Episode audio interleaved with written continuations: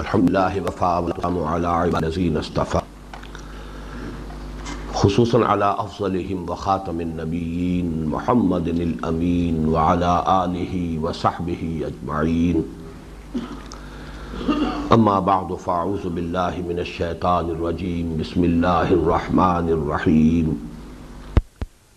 يؤتي الحكمة من يشاء ومن يؤت الحكمة فقد أوتي خيرا كثيرا وقال عز وجل، هو الذي بعث في الأميين رسولا منهم يتلو عليهم آياته ويزكيهم ويعلمهم الكتاب والحكمة، وإن كانوا من قبل لفي ضلال مبين. صدق الله العظيم کل جو میں نے چند باتیں تمہیدن عرض کی تھیں اس پروگرام کے ضمن میں حکمت کے لفظی معنی کیا ہے؟ حکمت کا اصطلاحی مفہوم کیا ہے؟ ہمارے مطالعہ قرآن حکیم کے منتخب نصاب میں حکمت کن کن مراحل پر اس کا ذکر ہوا ہے۔ اور پھر خاص طور پر جو آیا مبارکہ نبی اکرم صلی اللہ علیہ وسلم کے منہج انقلاب کا جو مرحلہ اول ہے یعنی مردان کار کی فراہمی اور ان کی تیاری۔ اس کے ضمن میں جو آیا مبارکہ قرآن مجید میں مضمون کے اعتبار سے چار مرتبہ وارد ہوئی ہے۔ اس کے آخر میں جو لفظ حکمت آتا ہے کم سے کم تین مقامات پر، تو اس کے بارے میں ذرا تفصیل سے میں نے کچھ عرض کیا تھا۔ اگرچہ اس میں بعض باتیں جو ہیں وہ رہ گئیں جو میں آج چاہتا ہوں کہ اس کو بھی شامل کر دوں ایک بات تو میں عرض کر چکا ہوں کہ یہ حکمت قرآن میں ہے، کوئی خارج از قرآن شے نہیں ہے۔ اس میں تھوڑی سی وضاحت کا اضافہ کہ چونکہ ائمہ اربع جو ہمارے، جو سمجھیے کہ بڑی اہم شخصیات، ان میں سے ایک امام شافی رحمۃ اللہ علیہ کا یہ واضح قول موجود ہے کہ حکمت سے مراد حدیث اور سنت ہے۔ تو اس کے حوالے سے تھوڑی سی وضاحت ضروری ہے۔ اس ضمن میں مولانا امین حسن اصلاحی صاحب نے جب ایک کتاب لکھی تھی بہت اپنے ابتدائی دور میں، یہ ارلی ففٹیز میں شائع ہوئی تھی تدبر قرآن کے نام سے، ادارہ چراغ راہ نے اسے شائع کیا تھا۔ اب وہ مبادی تدبر قرآن کے نام سے شائع ہوتی ہے اور یہ اصل میں نام میں نے ہی تبدیل کیا۔ جب تدبر قرآن کے نام سے تفسیر مولانا مودودی کی شائع ہونے شروع ہوئی اور وہ میں نے ہی شائع کی تھی اس کی جلد اول، تو چونکہ اس کا نام بھی مولانا تدبر قرآن رکھا، تو اب اس کتاب کو میں نے مبادی تدبر قرآن، اس لیے کہ مولانا امیر حسن اصلاحی صاحب کے جو اصول ہیں تدبر قرآن کے وہ اس کتاب میں تھے۔ اب ان اصول کی اپلیکیشن کے ساتھ تفسیر قرآن، وہ گویا کہ اب یہ تفسیر ہے تدبر قرآن، تو مبادی تدبر قرآن میں نے اس کا نام رکھا تھا۔ اس میں انہوں نے یہ رائے ظاہر کی ہے اور بڑی دلائل کے ساتھ ظاہر کی ہے کہ اس سے مراد حدیث یا سنت نہیں ہے، اگرچہ حدیث اور سنت قرآن حکیم کے تمام اجزاء کی شارح ہونے کی حیثیت سے اس میں بھی یقیناً حکمت موجود ہے۔ اس لیے کہ قرآن مجید میں جو احکام آئے ہیں، حدیث میں ان کی وضاحت ہے، تفصیل ہے۔ اسی طریقے سے حکمت جو قرآن مجید ہی کا ایک انٹیگرل پارٹ ہے ظاہر بات ہے کہ اس کی بھی مزید وضاحت اور یہ مضامین حدیث میں بھی ہے لیکن یہاں لفظ حکمت سے حدیث یا سنت مراد لینا صحیح نہیں اس کے دلائل بہت وزنی انہوں نے پیش کیے۔ اگرچہ مجھے محسوس ہوتا ہے کہ یہ کچھ بڑھاپے کا اثر ہوا ہے کچھ ظہول مولانا پر طاری ہوا کہ جب وہ تفسیر تدبر قرآن لکھی تو اس کی جلد اول میں جب یہ آیت مبارک آئی تو وہاں انہوں نے کہا کہ ہمارے نزدیک امام شافعی کے اس قول میں بڑا وزن ہے کہ اس سے مراد سنت ہے۔ تو اس حالانکہ اپنے سابقہ موقفیات انہیں یاد نہیں رہا ہے اور یا یہ کہ بہرحال عمر کا کوئی تقاضا ہے، واللہ عالم یا تو وہ لکھتے کہ میری رائے تبدیل ہو گئی ہے تو بات اور ہوتی یہ بھی لکھا نہیں انہوں نے کہ اپنی سابقہ رائے کا حوالہ دے کر یہ کہے انسان کہ اب میری رائے بدل گئی۔ بہرحال ایک تو یہ کہ میں اسی موقف پر قائم ہوں کہ اس سے مراد قرآن مجید ہی کا ایک حصہ ہے۔ یہ چاروں حصے قرآن ہی کے ہیں۔ وہ جو آیات ہیں کہ جن سے انسان کے اندر سے ایک شعور کے اندر سے اللہ کا ایمان اور معرفت ابھر کر اس کے اندر پیدا ہوتا ہے، یہ آیات سے اس کو بیان کیا گیا، یتلو علیہم آیات ہی اس کے نتیجے میں تزکیہ اس لیے کہ وہ غلط فکر کی جڑیں کٹ گئیں، صحیح فکر استوار ہو گیا۔ تو وہ غلط اعمال اور اخلاق جو تھے، وہ خود بخود پت جھڑ کے پتوں کی طرح جھڑ گئے اور اس کے بعد پھر اب مرحلہ آیا تعلیم کتاب۔ اور کتاب سے مراد مولانا اصلاحی کی رائے بھی ہے، میری بھی رائے ہے۔ اس سے مراد ہے احکام۔ اس لیے کہ جہاں کہیں قرآن مجید میں کسی شے کی فرضیت کا لفظ آتا ہے تو وہاں کتب علیکم۔ کتب علیکم السیام کتب علیکم القتال۔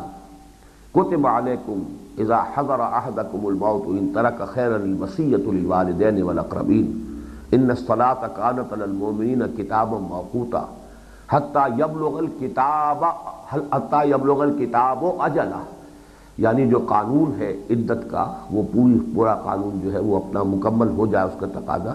تو کتاب اصل میں ہے، قرآن مجید کے ان آیات، اس سے گویا کہ مراد ہے جن میں احکام ہے آج جو مجھے عرض کرنا ہے وہ یہ ہے کہ حکمت اگرچہ قرآن مجید میں ہے، لیکن کل میں عرض کر چکا ہوں کہ وہ بطرز خفی ہے۔ وہ بطرز خفی اس لیے ہے، نمبر ایک، کہ یہ صرف خواص کے لیے ہے۔ عوام اس کا تحمل کر ہی نہیں سکتے۔ لہذا یہ تکلیف مالا یطاق ہوتی کہ اس کو اس طریقے سے نمایاں کیا جائے۔ علامہ اقبال کا جملہ جو میں نے کل کوٹ کیا تھا، میں اسے ان کوالیفائڈ فارم میں صحیح نہیں سمجھتا۔ میرے نزدیک انہوں نے غلط بات کہی ہے، اگر مطلقاً لیا جائے۔ لیکن اگر یہ کہا جائے کہ اپیرنٹلی قرآن مجید جو ہے، وہ عمل پر زیادہ زور دیتا ہے بنسبت نظریے کے اور علم کے اور فکر کے، تو اپیرنٹلی کے لفظ کے اضافے کے ساتھ جملہ صحیح ہو جائے گا۔ Quran is a book which emphasizes deed rather than thought یا آئیڈیاز اپیرنٹلی کا لفظ اس میں بڑھا دیجیے تو جملہ صحیح ہے۔ لیکن اگر مطلقاً کہا جائے گا تو غلط ہے۔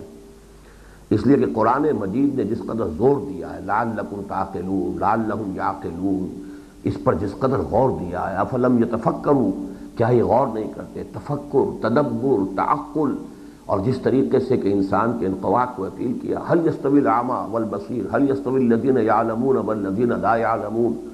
علم کی فضیلت، علم کا مقام یہ تو میں سمجھتا ہوں کہ ایمفیسس وہاں پر اس پر بہت زیادہ ہے۔ البتہ چونکہ وہ جو اعلیٰ حکمت کے مضامین ہیں، وہ سب کی ذہنی گرفت میں آنے والی شے نہیں ہے۔ لہٰذا عوام الناس کے لیے اور اس کی سب سے بڑی نمایاں مثال کہ جو عوام تھے عرب کے، ان کے اعتبار سے بالخصوص یہ تکلیف مالا یتاق ہوتا۔ اس میں اس بات کا اضافہ کیجیے کہ اصل میں وہ منہج انقلاب نبی کے اعتبار سے جب اس آیت کا ہم مطالعہ کرتے ہیں، تو تعلیم کتاب پر آ کر بات مکمل ہو جاتی ہے۔ پہلے ایک شخص کو انفرادی طور پر اس کے ذہن میں جو غلط نظریات تھے، ان کا اضالہ کر دیا آپ نے۔ صحیح فکر ایمان کا ان پہ قائم ہو گیا۔ تزکیہ اخلاق بھی ہو گیا۔ اب تو مزید یہی بات رہ گئی کہ اسے بتایا جائے، یہ کرو، یہ نہ کرو۔ شخصی سطح پر انقلاب مکمل ہو گیا۔ ایک انسان کی قلب ماہیت مکمل ہو گئی۔ اسی طرح کسی معاشرے میں، کسی قوم میں جو بھی اس کا برین ٹرسٹ ہے، پہلے اس کو آپ اپیل کرتے ہیں، اس کے نظریات کو بدلتے ہیں، وہاں پر ایک مضبوط نیوکلیس ایمان کا قائم کرتے ہیں، پھر اس کے اثرات معاشرے کے اندر متعدی ہوتے ہیں، پھیلتے ہیں، پھر وہاں ایک انقلاب آتا ہے یعنی ایک اجتماعی طور پر ایسرٹ کرتے ہیں وہ نظریات اور اپنی قوت کا مظاہرہ کرتے ہیں اور پھر جب وہ انقلاب آتا ہے، پھر قوانین کی جو ہے وہ تنفیس ہے، انقلاب مکمل ہو گیا۔ در حقیقت تعلیم حکمت ہے ہی اضافی شے۔ اس پروسیس کی تکمیل کے بعد، اسی لیے میں نے اس کے لیے درجہ تخصص کے الفاظ استعمال کیے۔ نہ یہ سب کے لیے ہے، نہ یہ اس پروسیس کا انٹیگرل پارٹ ہے۔ وہ پروسیس جو ہے انقلابی، وہ مکمل ہو جاتا ہے۔ یتلو علیہم آیات ہی و یوزکیہم و یعلمہم الکتاب۔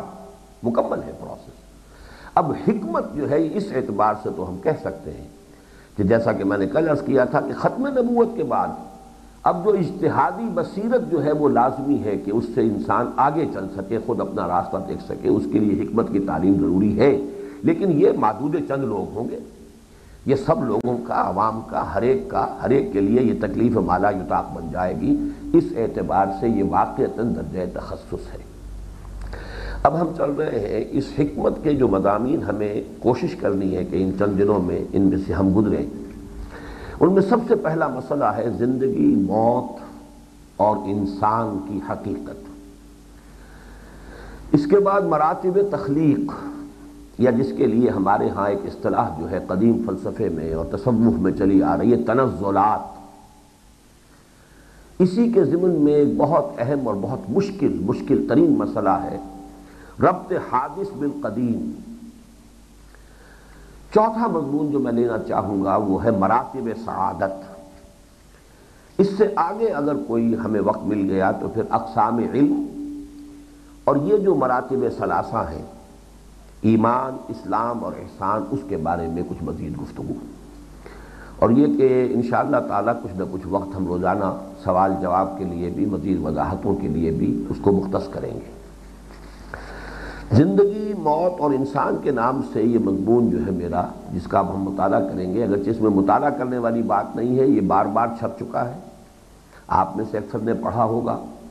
لیکن یہ کہ جو ایک اور اس کا حصہ ہے جو مجھے خاص طور پر آج بیان کرنا ہے، وہ ایک ہی مرتبہ ابھی تک شائع ہوا تھا اور وہ بہت سے حضرات کی نگاہوں سے نہیں گزرا ہوگا اور وہ ثقیل ہے، مشکل ہے۔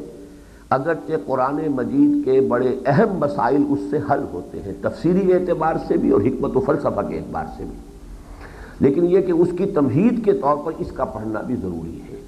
اس میں یہی ہے کہ میں کوشش کروں گا کہ ریپڈ ریڈنگ ہو جائے۔ یہ مضامین بالکل سامنے کے ہیں، یوں سمجھیے، اور یہ جو اس میں پہلا مضمون ہے طویل، وہ یوں سمجھیے کہ میرا پہلا مضمون ہے جو میں اپنے اس مشن کے ضمن میں اس کا آغاز کرنے کے فیصلے کے ساتھ جب لاہور منتقل ہوا ہوں۔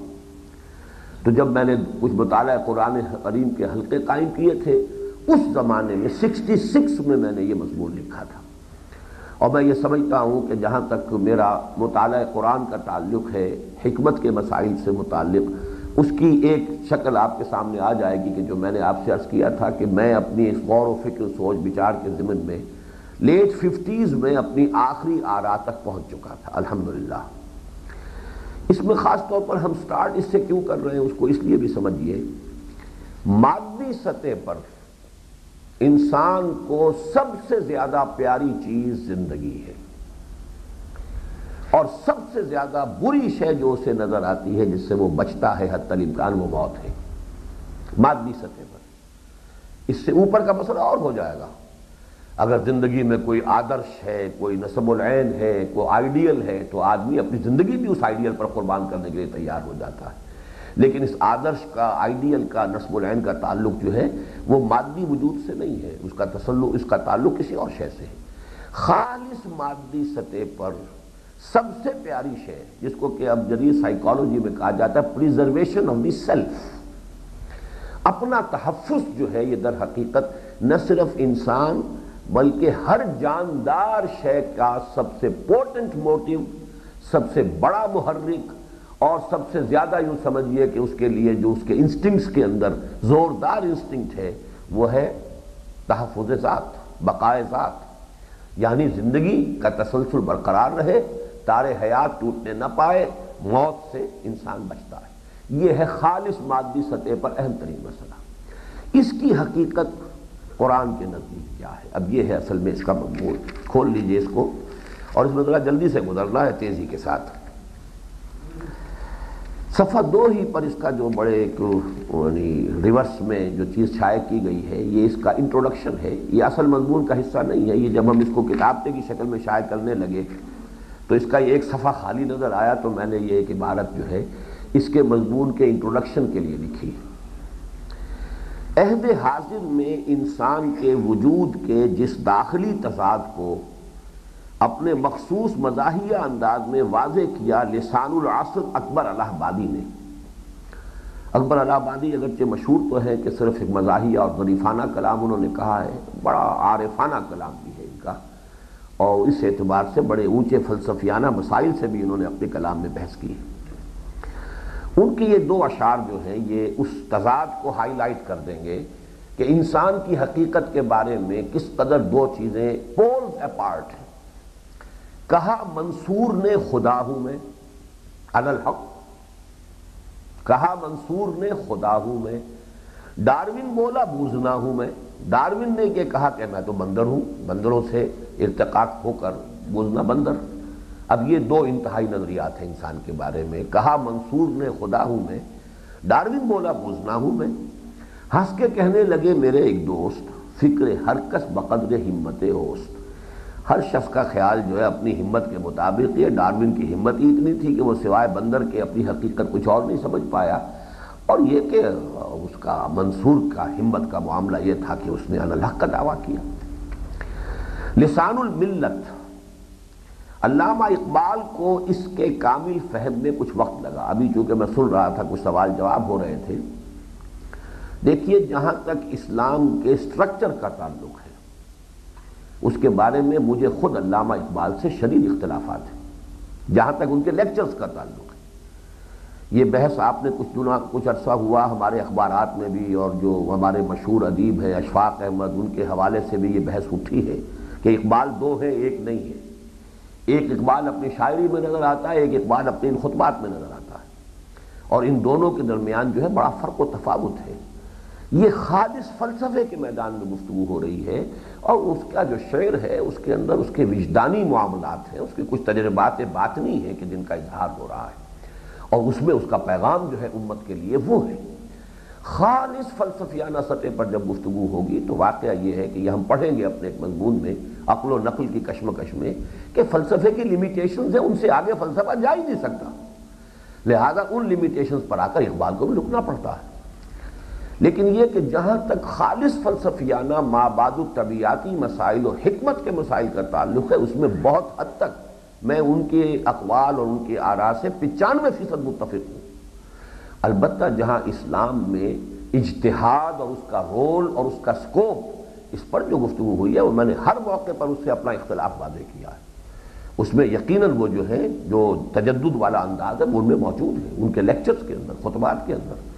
اور میں یہ سمجھتا ہوں کہ یہ غنیمت رہا ہے کہ ان کے خطبات جو ہیں یہ بڑے ثقیل تھے، دقیق تھے، بہت مشکل تھے۔ ہمارا طبقہ علماء اکثر و بیشتر اس سے واقف نہیں ہے، ورنہ ان پر کفر کے فتوے بہت پہلے لگے ہوئے تھے اور بڑے شد و بد کے ساتھ لگے ہوئے تھے۔ تو یہ جو خلیفہ عبد الحکیم کے بارے میں آپ کہتے ہیں، بلکہ میرے نزدیک تو خود غلام احمد پرویز کی بھی نسبت اقبال کی طرف ان خیالات کے اعتبار سے غلط نہیں ہے۔ وہ نسبت صحیح ہے، اگر وہ اپنا انتصاب کرتا ہے، اس لیے کہ اس فکر کے جراثیم اقبال کے ہاں بھی موجود ہیں۔ اور یہ معاملہ وہی ہے اصل میں کہ جو تجدید جو ہو رہی ہے، اب اس کے اندر درجہ بدرجہ لا ترکبن طبق ان طبق۔ یہ بھی تو یعنی اس تدریجن معاملہ ہونے والا ہے، تو اقبال کی شاعری کے اندر محسوس ہوتا ہے کہ وہ پوری کی پوری چھلانگ انہوں نے لگا لی ہے، لیکن اپنے ان خطبات کے اندر وہ بہت سے معاملات کے اندر ان کے اندر تجدد پسندی کا رنگ موجود ہے، یا کم سے کم وہ مواد موجود ہے جسے تجدد پسند لوگ ایکسپلائٹ کر سکتے ہیں، استعمال کر سکتے ہیں۔ یہاں پر میں بیان کر رہا ہوں کہ اقبال کے ہاں چونکہ یہ چیز تو بالکل متفق رہے ہے کہ تدریج ہوئی ہے اس کے ہاں۔ ایک زمانے میں وہ خالص وطن پرست تھا۔ مٹی کی پتھر کی مورتوں میں سمجھا ہے تو خدا ہے خاک وطن کا مجھ کو ہر ذرہ دیوتا ہے۔ اور وطن پرستی کی انتہا ہندی ہے ہم وطن، ہے ہندوستان ہمارا۔ اب یہ کیفیت تھی ان کی۔ ایک نغمہ وطنیت جو ہے وہ اس کا الاپ رہے۔ خاک وطن کا مجھ کو ہر ذرہ دیوتا ہے۔ لیکن یہ کہ پھر اس کے بعد ارتقا ہوا ہے، ان کی سوچ میں پھر وہ ترانہ ملی ہے۔ پھر یہاں تک ہے کہ اس وطنیت کے بارے میں کہتے ہیں کہ جو وہ وہ مذہب کا کفن ہے۔ جو پیرہن اس کا ہے، وہ مذہب کا کفن ہے۔ نہ زارہ دیری، نہ زمانے کو دکھا دے۔ اے مصطفی خاک میں اس بدھ کو ملا دے۔ اور جب اقبال سے بعض اوقات یہ بات کہی گئی کہ آپ کا مثلاً خاص معاملے میں قادیانیت کے معاملات میں پہلے وہ بہت نرم گوشہ رکھتے تھے۔ بلکہ یہ الفاظ بھی ان کے بڑے بھائی تو قادیانی تھے، بڑے پختہ قادیانی تھے، شیخ عطا محمد۔ ان کے خاندان میں قادیانیت کافی تھی۔ اس لیے کہ سیالکوٹ جو ہے یہ تو بہت ہی براہ راست زد میں تھا، غلام احمد قادیانی کا جو بھی فکر پھیلا، یہی وجہ ہے کہ اس زبان، اس علاقے کے دیہات میں اب بھی جو ہے قادیانیت جو ہے بہت مضبوط گڑھ موجود ہے۔ پورے پورے گاؤں جو ہے قادیانیوں کے۔ اس حوالے سے نوٹ کیجیے کہ اس کے خاندان میں بھی قادیانیت تھی، خود انہوں نے کہا تھا کہ اگر کسی کو صحیح اسلام کی تصویر دیکھنی ہو تو قادیان میں جا کے دیکھ لیں۔ یعنی وہ ایک مذہبی ماحول انہوں نے پیدا کیا تھا۔ ایک شخص امیر کی حیثیت سے تھا، ایک منظم ادارہ تھا۔ اور یہ کہ شاید اس وقت تک اس نے ابھی نبوت کا دعویٰ نہ کیا ہو، اقبال کی اس زمانے کی کچھ آبزرویشنز ہو یہ وہ نبوت کا دعویٰ تو بالکل آخری ایام میں کیا اس نے اپنی زندگی کے بہرحال اس کے بعد جب شدید تنقید کے مضامین لکھے انہوں نے قادیانیت کے خلاف، تو کچھ لوگوں نے کہا کہ آپ پہلے یہ کہتے تھے، اب یہ کہہ رہے ہیں۔ تو بڑا پیارا جملہ انہوں نے کہا only stones do not change تو تسلیم کر لیا کہ پتھر نہیں بدلتے، انسان کا ذہن تو بدلتا ہے، انسان کی رائے بدلتی ہے۔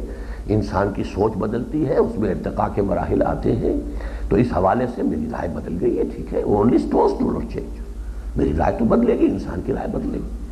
تو بہرحال اس میں دیکھیے ذرا ارتقاء کے حقیقت انسان کے بارے میں اقبال کن مراحل سے گزرا ہے۔ لسان الملت علامہ اقبال کو اس کے کامل فہم میں کچھ وقت لگا۔ ابتدا ان تو انہیں انسان کا صرف خاکی وجود ہی نظر آیا، چنانچہ یہاں تک کہہ بیٹھے کہ عمل سے زندگی بنتی ہے، جنت بھی، جہنم بھی، یہ خاکی اپنی فطرت میں نہ نوری ہے، نہ ناری ہے۔ گویا کہ انسان کی اصل صرف خاکی ہے۔ یہ خالص جو ہے، یہ تو وہ ڈاروینین جو تصورات ہیں، حیوان ہی بس انسان ہے، ایک اپنی بس عمل کر کے جو ہے، وہ چاہے وہ وہ نوری بن جائے، چاہے ناری بن جائے۔ لیکن بعد میں تدریجن حقیقت منکشف ہوتی چلی گئی، چنانچہ بار جبریل میں فرماتے ہیں خاکی و نوری نہاد بندے مولا صفات، ہر دو جہاں سے غنی، اس کا دل بے نیاس اب یہاں معلوم ہوا کہ خاکی بھی ہے اور نوری نہاد بھی ہے اس کی۔ گویا کہ انسان کی حقیقت کے اندر یہ دونوں ایلیمنٹس موجود ہیں۔ اور آخر کار نہ صرف یہ کہ وہ اس قطعی اور حتمی نتیجے تک پہنچ گئے کہ ہماری اصل ذات یا انا یا خودی تو ہے ہی خالصتا نوری الاصل نقطۂ نوری کے نام وہ خودیست، زیر خاک ما شرار زندگیست۔ یہ خاک تو اوپر کا ڈھیر ہے اصل میں، اصل جو ہے خودی، انا، میں، وہ تو ایک نورانی وجود ہے، وہ تو نوری ہے۔ نقطۂ نوری کے نام وہ خودیست۔ میں انا سے جب اپنے آپ کو تعبیر کر میں، انا، سیلف، وہ تو خالص نوری شے۔ بلکہ اس حقیقت کو بھی پا گئے کہ ہماری ہستی کا یہ نورانی عنصر دراصل خود خدا ہی کی ایک تجلی ہے۔ نور تجلی بھی اسی خاک میں پنہا غافل تو نرا صاحب ادراک نہیں ہے۔ اب اس کو ذرا نوٹ کیجیے، اس شعر کو سمجھئے۔ صاحب ادراک۔ ادراک جو ہے، آپ کرتے ہیں کسی شے کا، خارجی شے کا۔ یہ ہماری مدرکات ہیں جن کے ذریعے سے آنکھ، کان ادراک ہم کر رہے ہیں باہر سے۔ کسی چیز کا ادراک کیا ہم نے۔ ہمارے اندر سے کوئی شے نہیں نکل رہی ہے، خارج سے ہمارے اندر فیڈ ہو رہا ہے۔ جیسے کمپیوٹر کے اندر اپنا کچھ نہیں ہے، قتل کچھ نہیں ہے۔ کمپیوٹر میں تو جو کچھ آپ نے فیڈ کیا ہے، وہ اس کو پروسیس کرتا ہے۔ تو کیا انسان بھی بس یہی کچھ ہے؟ نہیں۔ تجلی ہوتی ہے جو اندر سے برآمد ہوتی ہے۔ ایک شے ہے، نور ہے، وہ اپنے آپ کو ظاہر کرتا ہے۔ تو در حقیقت شخصیت انسانی کے یہ دو پہلو ہیں۔ ایک وہ خارج سے ادراکات جو کر رہا ہے، اس سے جو کچھ علم سے حاصل ہو رہا ہے، تو یہ صاحب ادراک۔ لیکن یہ کہ دوسری طرف اس کے اندر کچھ ہے جو اپنا ظہور چاہتا ہے۔ جیسے نور اپنا ظہور چاہتا ہے۔ تو ہے نور تجلی بھی اسی خاک میں پنہا غافل تو نرا، صاحب ادراک نہیں ہے۔ دم چیست پیا میں شنیدی، نہ شنیدی، در خاک تو یک جلوے آمست نہ دیدی، دیدن دیگر آموس شنیدن دیگر آموس کوئی اور سننا سیکھو، کوئی اور دیکھنا، یہ ایک ان آنکھوں سے دیکھنا ہے، ایک ان کانوں سے سننا ہے۔ ایک اور سننا بھی ہے، وہ کیا ہے؟ وہ آج ہم اپنے مضمون میں پڑھیں گے۔ اور ایک اور دیکھنا بھی ہے۔ دیدن دیگر آموس شنیدن دیگر آموس دم چیست پیامست یہ تمہارا سانس جو آ رہا ہے، یہ بھی ایک پیام ہے، کسی کی طرف سے پیغام آ رہا ہے۔ شنیدی نہ شنیدی در خاک تو یک جلوہ آمست تیری اسی خاکی وجود کے اندر یہ جلوہ گاہ ہے اللہ تعالیٰ کی۔ اسی میں تجلی باری تعالیٰ موجود ہے۔ نہ دیدی، دیکھتے نہیں ہو۔ دیدن دیگر آموس شنیدن دیگر آموس کاش کے عہد حاضر کے مسلمان کو اس دیدن دیگر اور شنیدن دیگر کی توفیق مل جائے۔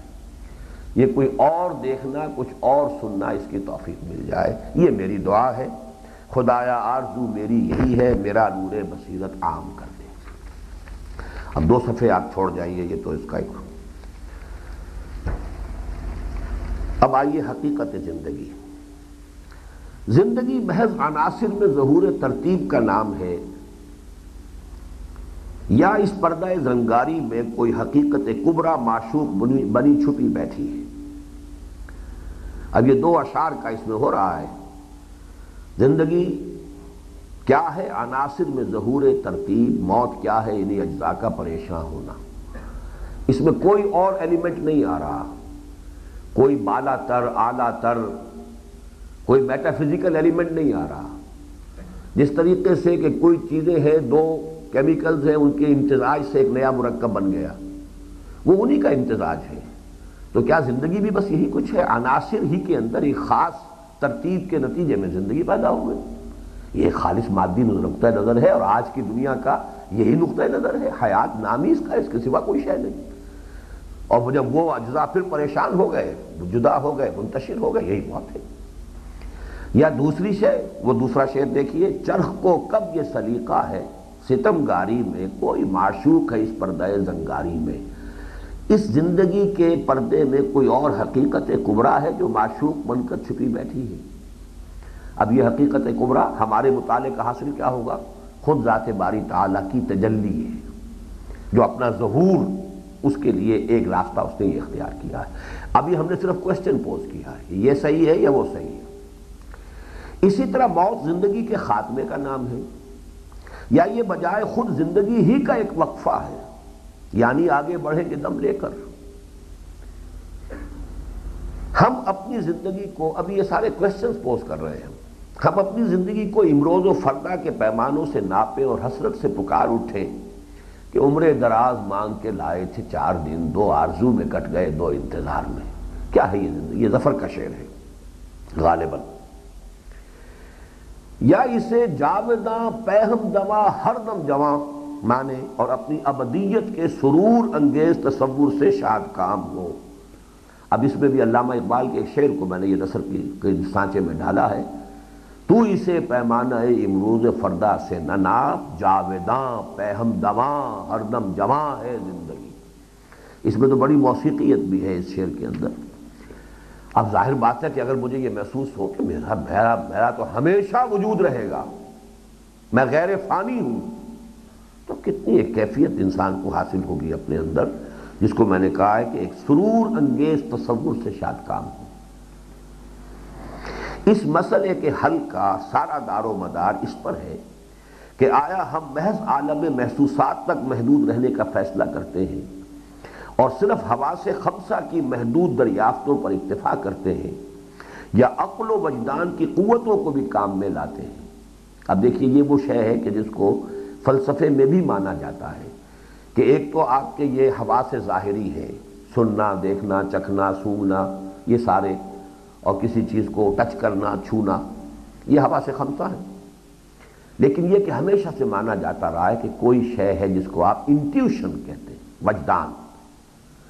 کوئی چیز انسان کو اپنے اندر محسوس ہوتی ہے کہ نہ میں نے غور کر رہا تھا، نہ سوچ رہا تھا، اچانک کوئی بات آ گئی اچھا میں اسے ثابت بھی نہیں کر سکتا Intuitively I feel like that. I can't prove it. I have no data to support it. میرے پاس کوئی دلائل نہیں ہے، کوئی آداد و شمار نہیں ہے، میں بیان نہیں کر سکتا، میں ثابت نہیں کر سکتا but I do feel somehow I feel تو یہ کیا ہے یہ ہے وجدان ایک وہ ہے کہ آپ نے سینس ڈیٹا کے اوپر بیس کیا ہے، اس کے اوپر دلائل سے استمباد کر کے استدلال، استنتاج سے آپ ایک نتیجہ تک پہنچے۔ اس کا سغرا کبرا ہے، اس سے نتیجے نکال رہے ہیں۔ ایک یہ کہ اچانک کوئی بات آئی ہے دل میں ہے، تو اگر آپ اس کو وجدان کی قوتوں کو بھی بروئے کار لاتے ہیں اور اپنے من میں ڈوب کر سراغ زندگی کو پانے کی سعی کرتے ہیں۔ اپنے من میں ڈوب کر پا جا سراغ زندگی، یہ بھی اقبال کا مصرع ہے۔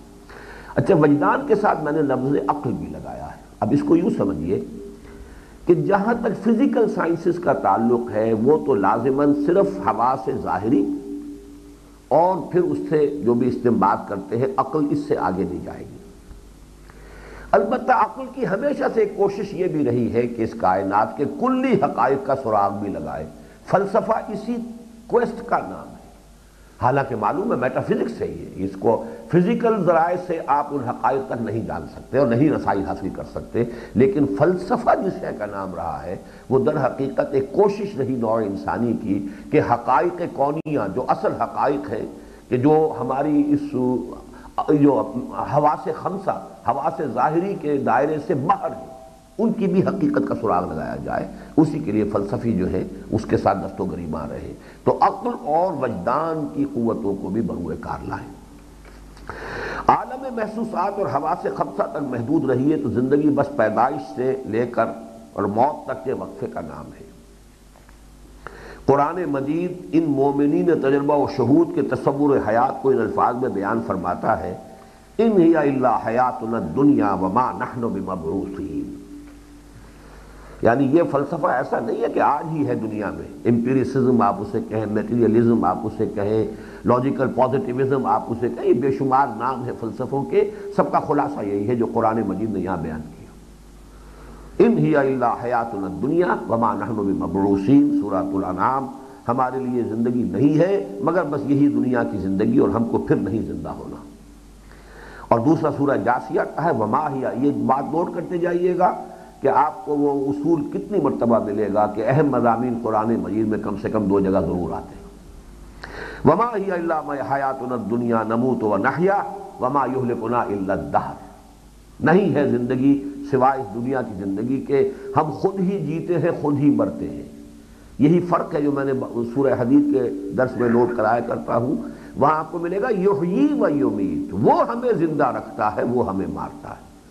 ایک یہ کہ اسے اپنی طرف منسوخ کرتا ہے انسان۔ میں خود زندہ ہوں، خود مرتا ہوں۔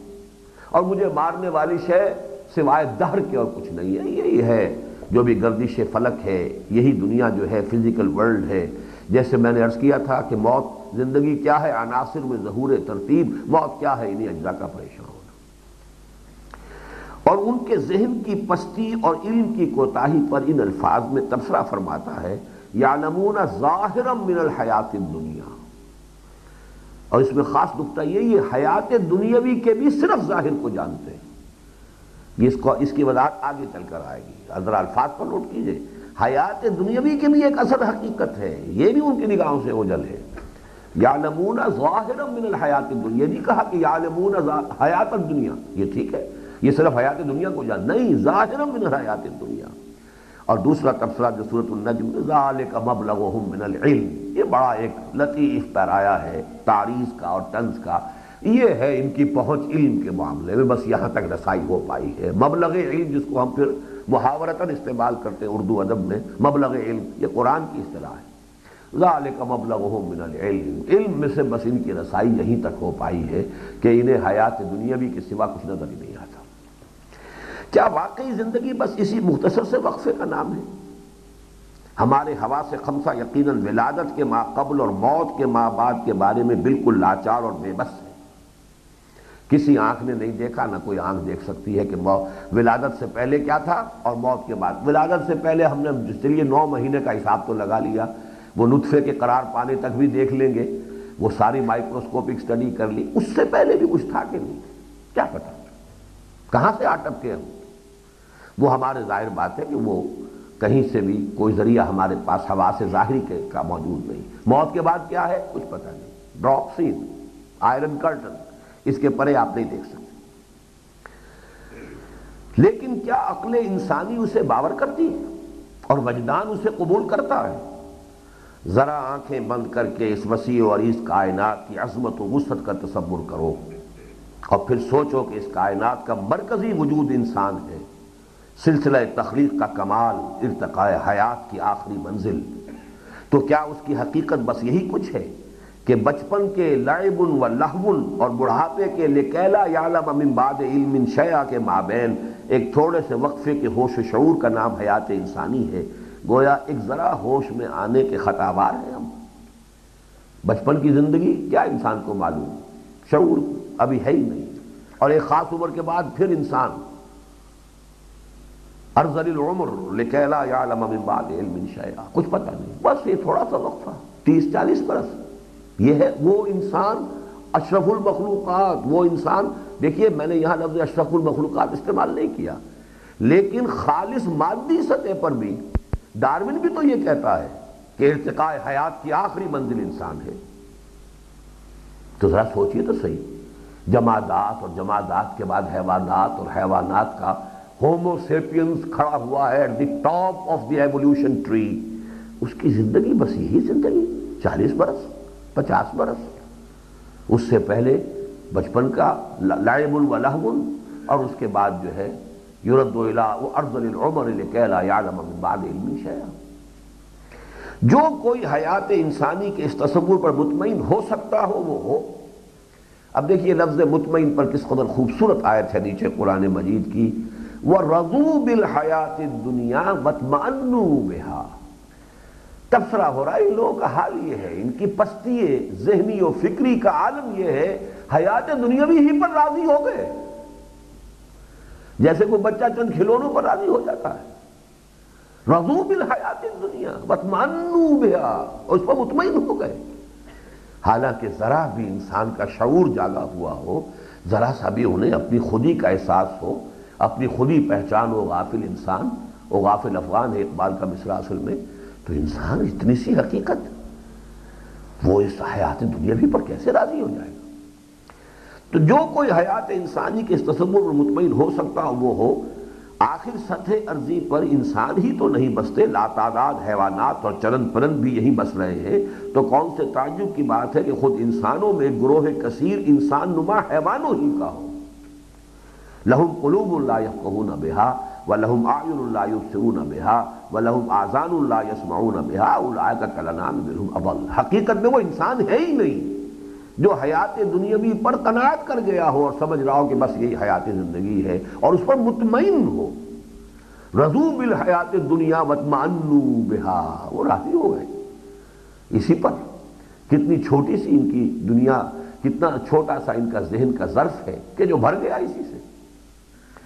اپنی حقیقت سے بے خبر اور اپنی عظمت سے غافل یہ انسان نما حیوان در حقیقت ایک ذرا ہوش میں آنے کے بھی بس مغالتے ہی میں مبتلا ہے۔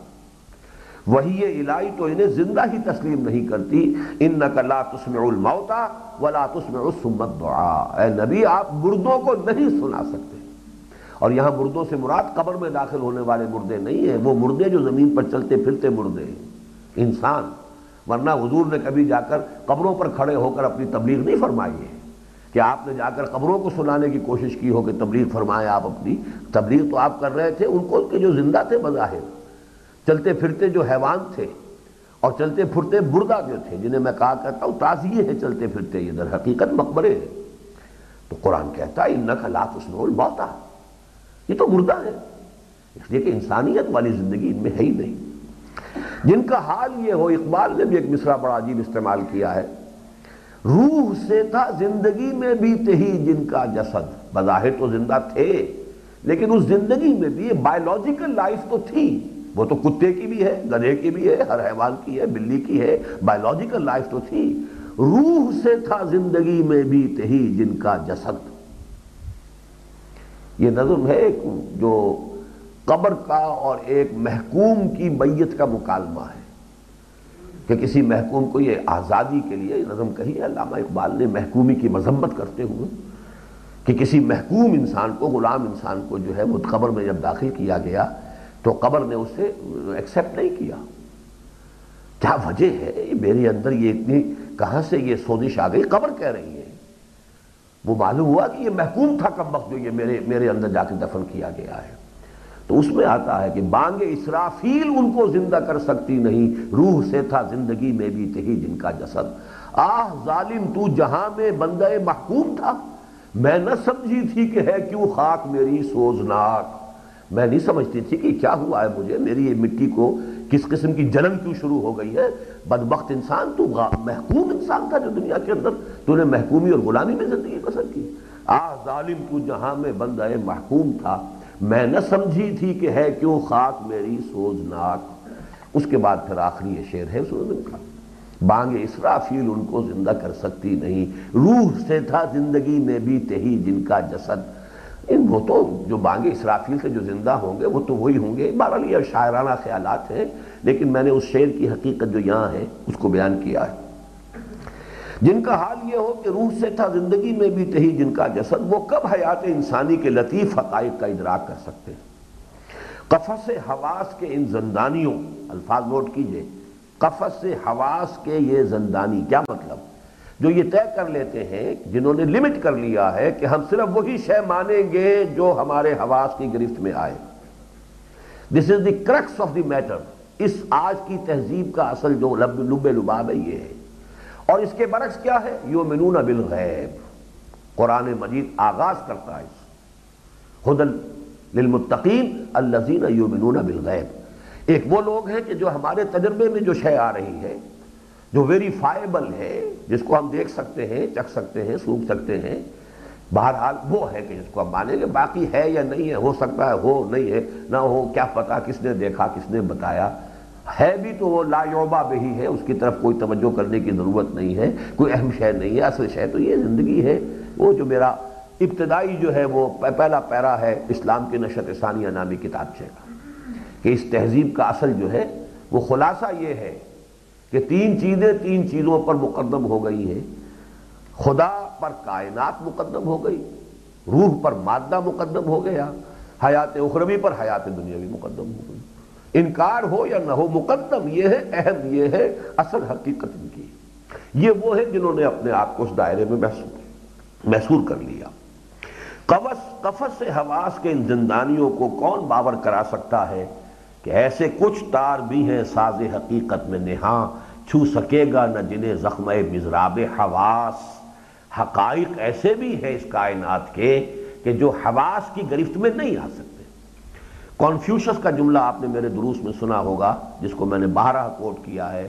There is nothing more real than what can not be seen and there is nothing more certain than what can not be heard یعنی ان حقیقتوں سے زیادہ یقینی حقیقت کوئی نہیں کہ جو ان کانوں سے نہیں سنی جا سکتی، صرف دل کے کانوں سے سنی جا سکتی۔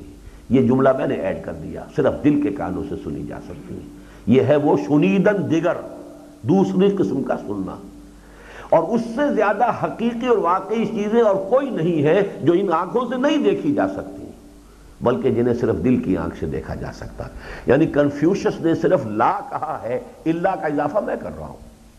There nothing more certain than what can not be seen but it can be seen through the eyes of the heart there nothing more certain than can not be heard can not be heard through these ears but they can be heard through the ears of the heart یہ ہم بعد میں پڑھیں گے۔ ہاں جن کا ذہن اس چار دن کی عمر دراز پر مطمئن نہ ہوتا ہو، عمر دراز مان کے لائے تھے چار دن، دو آرزو میں کٹ گئے، دو انتظار میں، یہ ہے ظفر کا شعر۔ جن کے جسد خاکی میں حیات حقیقی کروٹیں لے رہی ہو یہ اصل میں یہ جو ہے، عقل اور منطق سے زیادہ وجدانی بنیاد پر یہ مضمون ہے، اس کو سمجھ لیجیے۔ اس کو انسان کے اپنے اندر حیات، حقیقی کروٹیں لیتی محسوس ہو اور جنہیں خود اپنے اندر ہی کی کوئی چیز، اپنی عظمت کی جانب اشارے کرتی محسوس ہو انہیں محسوس ہو کہ نہیں نہیں، انسان میرا حیوان تو نہیں ہو سکتا۔ میری زندگی بس یہ مختصر تیس، چالیس، پچاس، ساٹھ برس کی زندگی تو نہیں ہو سکتی۔ اندر سے کوئی گواہی ہو؟ اس لیے کہ اگر وہ ہے اندر، اس کی حقیقت زندہ ہے، تو یہ گواہی اندر سے ابھرے گی۔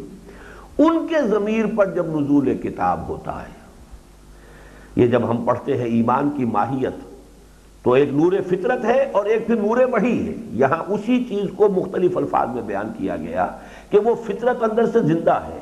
جو اندر سے کہہ رہی ہے کہ نہیں نہیں، یہ کچھ نہیں، صرف یہی انسان، ایک مادی وجود نہیں، کوئی اور حقیقت بھی میری ہے۔ اور پھر اس کے اوپر نور وحی کا جب نزول ہوتا ہے، ان کے ضمیر پر نزول کتاب ہوتا ہے۔ تیرے ضمیر پہ جب تک نہ ہو نزول کتاب، گرہ کشا ہے، نہ راضی، نہ صاحب کشاف۔ تو حقیقت حیات کی گرہ کھلتی ہے۔ گرہ کشا ہے، نہ راضی، نہ صاحب کشاف۔ تو حقیقت حیات کی گرہ کھلتی ہے۔ اور وہی الہی کی بدلی سے حقائق کی بارش ہوتی ہے۔ تو ان کی عقل و وجدان کی پیاسی زمین کو ایسے محسوس ہوتا ہے جیسے اسے بین ہی وہی چیز مل گئی جس کی اسے پیاس تھی۔ اور تب وہ حیات انسانی جو ہوا سے خمسہ کی بندگی میں گھٹ کر جو کماب نظر آتی تھی، ذہن انسانی کے ان کے چنگل سے آزاد ہوتے ہی ایک بہرے بیکراں کی صورت اختیار کر لیتی ہے۔ بندگی میں گھٹ کے رہ جاتی ہے ایک جوئے کماب اور آزادی میں بہرے بے کراں ہے زندگی۔ اور یہ حیات دنیاوی جو لا علمی اور بے خبری میں اصل حیات قرار پا گئی تھی، سکڑ اور سمٹ کر اصل کتاب حیات کے محض ایک دیباچے اور مقدمے کی شکل اختیار کر لیتی ہے۔ سائقہ حق کوند کر اعلان کرتا ہے، وَإِنَّ الدَّارَ الْآخِرَةَ لَهِيَ الْحَيَوَانُ۔ اصل زندگی تو آخرت کی زندگی ہے۔ اور انسانوں کے اس عجوب عظیم ہجوم پر نظر ڈالتے ہوئے جو حیات دنیاوی کے لہو لائب ہوئی کو اصل حیات قرار دے بیٹھا ہے، حسرت کے ساتھ پکارتا ہے، لو کانو یعلمون، کاش کے انہیں معلوم ہوتا۔ اب یہ لو کانو یعلمون، کاش کے انہیں معلوم ہوتا۔ انہیں معلوم ہی نہیں۔ تو زندگی کے یہ شب و روز جو ہے، بس انہیں کو زندگی اپنی حقیقت سمجھ بیٹھے ہو۔ پھر کبھی ڈانٹا جاتا ہے۔ بل تحبون العاجلہ وتذرون الاخرہ کوئی نہیں، بس تم دنیا سے محبت کرتے اور آخرت کو تم نے تج دیا ہے۔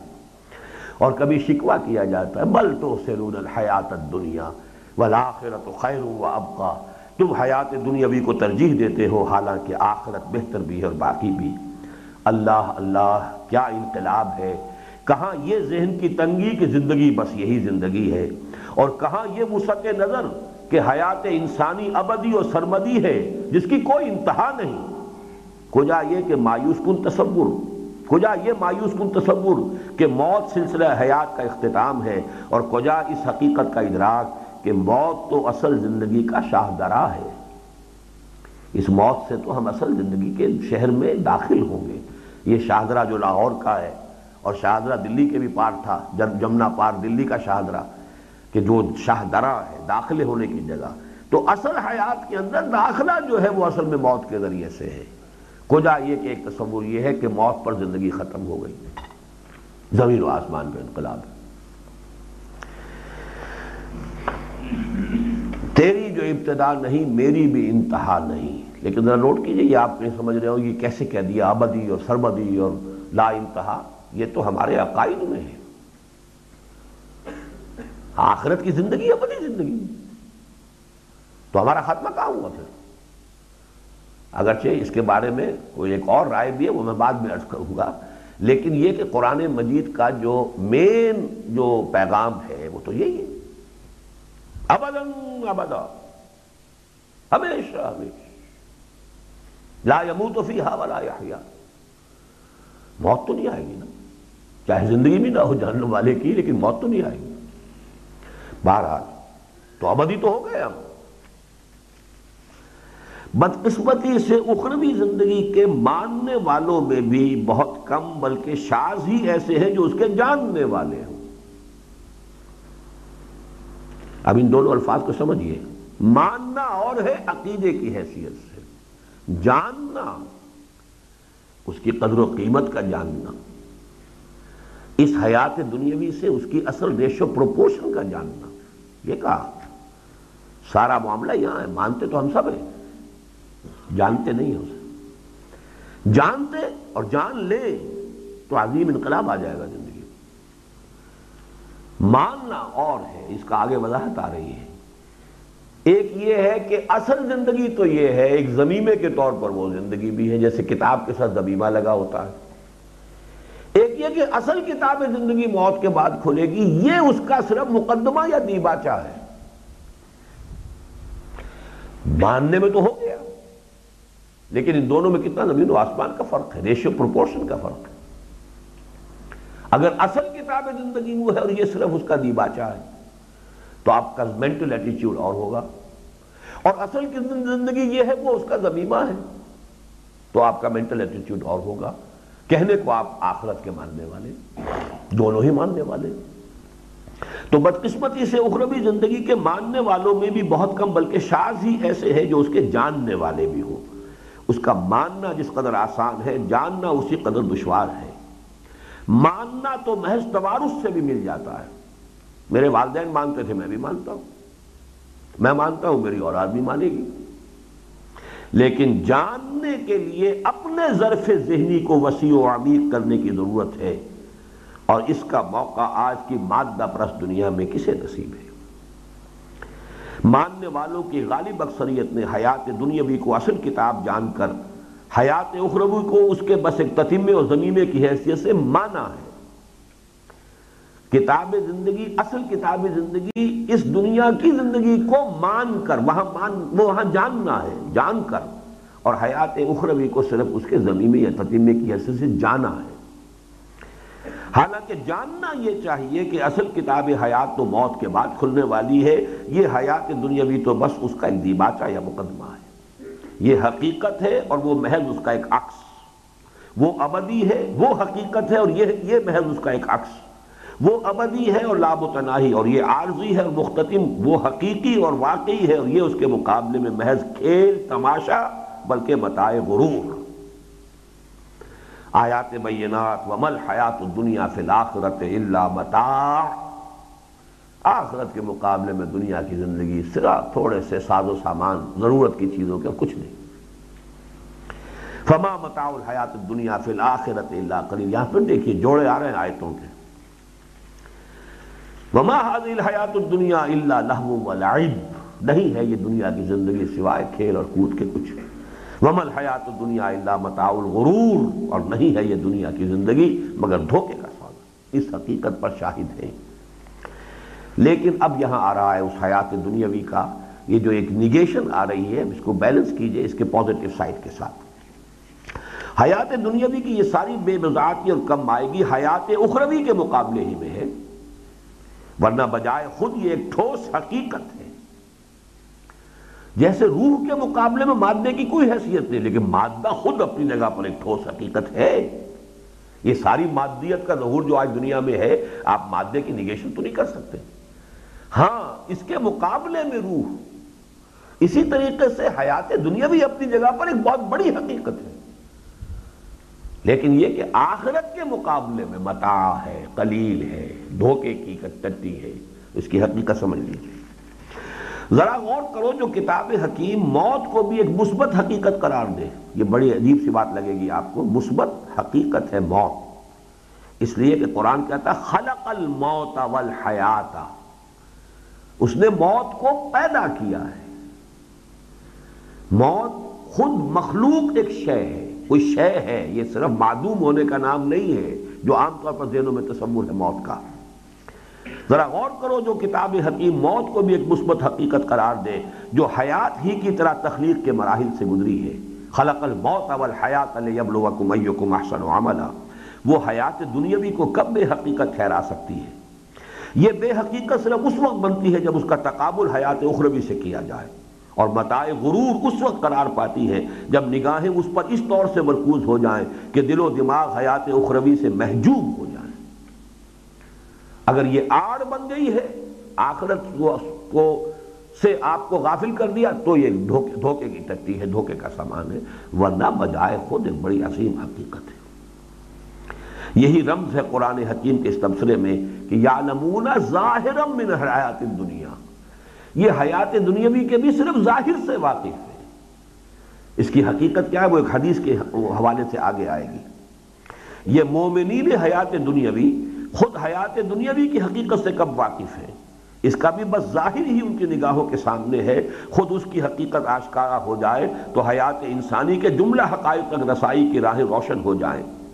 قرآن حکیم نے حیات دنیاوی کو حیات انسانی کا ایک امتحانی وقفہ قرار دیا ہے۔ خلق الموت والحیات لیبلوکم ایکم احسن عملا۔ یعنی یہ امتحان گاہ ہے نتائج آخرت میں ظاہر ہوں گے۔ کلزم ہستی سے تو ابھرا ہے مانند حباب۔ اس زیاں خانے میں تیرا امتحان ہے زندگی۔ یہ گھڑی محشر کی ہے تو اور سہ محشر میں ہے۔ پیش کر غافل عمل کوئی اگر دفتر میں ہے۔ اور نبی اکرم صلی اللہ علیہ وسلم نے دنیا کو آخرت کی کھیتی سے تعبیر فرمایا۔ الدنیا مدرات الآخرہ غرض یہ کہ آخرت سے ملا کر دیکھو تو حیات دنیا بھی, بھی ایک ٹھوس حقیقت ہے۔ بصورت دیگر اس کا کوئی حقیقی وجود ہی باقی نہیں رہے آخرت سے قطع نظر حیات دنیاوی کی حقیقت اس کے سوا اور کیا ہے؟ اعلموا انما الحیات الدنیا لعب و لہو و زینت و تفاخر بینکم و تکاثر فی الاموال والاولاد۔ لیکن بچپن کے کھیل کود، نوجوانی کی آرائش و زیبائش اور بناؤ سنگھار، شباب کے فخر و مباحات اور قبولت کے تقاصر و اموال و اولاد کے انہی ادوار سے گزرتے ہوئے، اس کی وضاحت اس لیے نہیں کر رہا کہ سورہ حدید کی آیت ہے اس کا درس تو آپ سب لوگوں نے سنا ہوا ہے۔ انہی ادوار سے گزرتے ہوئے ایک ذرا ہوش میں آنے سے حیات دنیاوی ایک حقیقت کبرا اور غیر اور نعمت غیر مترقبہ کی صورت میں جلوہ گر ہوتی ہے اور اگر یہ ہو جائے تو بس یہی حاصل حیات ہے۔ اگرچہ ایک دردناک حقیقت ہے کہ یہ ہوش کسی کسی کو نصیب ہوتا ہے۔ وما يلقاها الا الذين صبروا وما يلقاها الا ذو حظ عظیم ہوش میں آ کر اگر حقیقت کی کوئی جھلک دیکھ پاؤ اور پھر اسی کی رخ زیبا کے پرستار اور اسی کی زلف گراگیر کے اسیر ہو جاؤ، تو یہی بس یہی سرمایہ حیات ہے۔ پھر جب تک یہاں رہو گے چین اور سکون سے رہو گے اور احق و بالامن قرار پاؤ گے۔ یہ سورہ نام کی وہ آیت، قل ای الفریقین احق و بالامن ان کنتم تعلمون۔ اور اسی کا نام ہے کہ نہ حزن رہے گا اور نہ کوئی کوئی رنج ہے اور نہ خوف ہے۔ اللہ اولیاء اللہ لا خوف علیہم ولا هم يحزنون حقیقت کبرا جو میں نے یہاں لفظ استعمال کیا، وہ ذات باری تعالی ہے۔ کہ اسی بچپن کے کھیل کود اور نوجوانی کی بناؤ سنگھار اور پھر جوانی کا وہ فخر و مباحات اور بڑھاپے اور کہولت کی وہ تقاصر فلم والے وال اولاد کے گزرتے ہوئے حقیقت کبرا کی کوئی جھلک دیکھ لی؟ یعنی اللہ تعالیٰ کی کوئی معرفت حاصل ہو گئی اور پھر اسی کی زلف گرا گیر کے اسیر ہو گئے، اسی کی محبت، اسی کا عشق وہی تمہاری زندگی کا اصل سرمایہ بن گیا۔ تو یہ بس ذرا سا ہوش میں آنا اور ذرا سا اپنے رب کو پہچان لینا اور ذرا سا اسی کی محبت میں گرفتار ہو جانا۔ یہ اگر ہو جائے تو اسی کا نام ولایت ہے۔ یہی در حقیقت وہ مقام ہے کہ لا خوف علیہ ولاحم یحسنون یہی وہ ہے کہ احق و بالامن۔ پھر جب تک یہاں رہو گے چین اور سکون سے رہو گے اور احق و بالامن قرار پاؤ گے موت حجل عروسی میں داخلے سے زیادہ خوشائن نظر آئے گی۔ اور اس کا استقبال مسکراتے ہوئے کرو گے۔ نشان مرد مومن بات و گویم جو مر گایت تبسم نہ لگے اس۔ یہ موت تو پھر اللہ سے ملاقات کا ذریعہ ہے۔ یہ تو حیات اخروی کا شاہدرہ ہے۔ اب آگے بات بڑھ گئی۔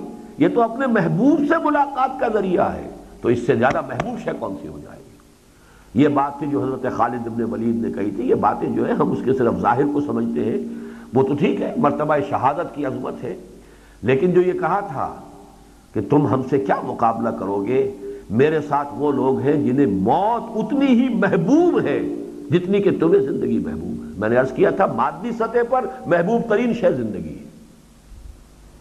پریزرویشن آف دی سیلف لیکن جب اللہ کی محبت واقعتاً حاصل ہو گئی ہو محبت، یہ ٹھیک ہے، محبت خدا بندی نہیں تو چلیے جنت، مرتبہ شہادت، یہ بھی ایک کم تر درجے میں، یہ بھی ایک نصب العین بن جائے گا۔ لیکن یہ ہے کہ جو واقعتاً محبت کے رمز آشنا ہو چکے ہوں، جنہیں اللہ تعالیٰ کے ساتھ واقعتاً وہ عشق کا تعلق قائم ہو چکا ہو، ان کے لیے تو موت جو ہے حجلہ عروسی، یہی الفاظ تھے جو حضور کے آخر تھے، الفاظ کیا تھے جو این انتقال کے وقت، اللہم فر رفیق الاعلی۔ اب وہ رفیق اعلیٰ، بس اب وہ درکار ہے، کچھ نہیں درکار۔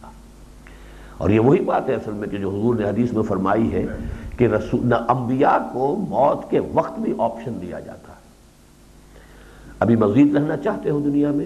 رہ سکتے ہو۔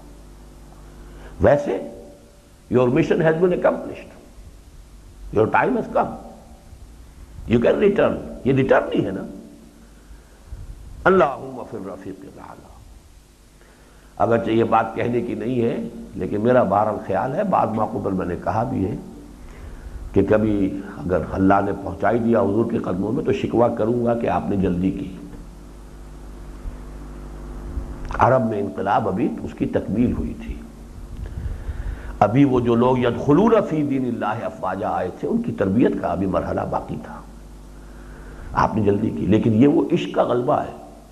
اب نہیں جی چاہ رہا رہنے کو مزید اگر وہ وقت ختم ہو گیا، میرا جو ایک فرض منصبی ہے دنیا سجن المومن و جنت الکافر، یہ مومن کے لیے قید خانہ ہے۔ اس کے لیے تو جو قیدی کی سب سے بڑی آرزو تو ہے کہ وہاں سے چھٹکارا ملے۔ وہ تو ایک حکم ہے جس کی وجہ سے وہ پابند ہے۔ یہ زندگی لائبلٹی ہے ایسٹ نہیں ہے اس معنی میں۔ یہاں تو ہم مجبوراً رکھے گئے ہیں۔ اگر آخرت پر یقین اور اللہ سے محبت ہے تو بہرحال اس صورت میں موت محبوب ہوگی، موت کی طلب ہوگی، وہ مطلوب ہوگی۔ اور یہ جو میں نے کہا ہے کہ حجلہ عروسی میں داخلے سے زیادہ خوش آئند نظر آئے گی، اس لیے کہ وہ تو محبوب سے ملاقات کا ذریعہ ہے۔ نشان مرد مومن بات گویم جو مر گایا تبسم مرد اور وہاں اٹھو گے تو اس حال میں کہ نورہم یسعا بین ایدیہم و بے ایمانہم۔ اور پھر ابد الآباد تک امن اور سکون ہی میں نہیں رہو گے، بلکہ، اب یہ بلکہ جو ہے، یہ عام لوگوں کے سامنے نہیں ہے۔ جنت کو لوگوں نے یہی سمجھا، کوئی عیش کی جگہ ہے بس، عیاشی کھائیں گے، پیئیں گے، اینڈیں گے وہاں۔ سمجھے جی اور بس یہی کچھ ہے۔ جو لوگوں کی جن کی یہاں سے آگے سوچ ہی کوئی نہ ہو۔ جو دنیا کی نعمتیں، بس وہ نعمتیں کروڑ گنا، ارب گنا زیادہ وہاں ہو جائیں گی۔ اس سے اوپر ان کا کوئی تصور نہ، یہاں ہے نہ وہاں ہوگا۔ لیکن یہاں سمجھئے پھر ابد الآباد تک عمل اور سکون ہی میں نہیں رہو گے، بلکہ تمہاری مشاہدہ حق کی لہجہ بلحظہ بڑھتی ہوئی پیاس کو آسودگی عطا کی جائے گی۔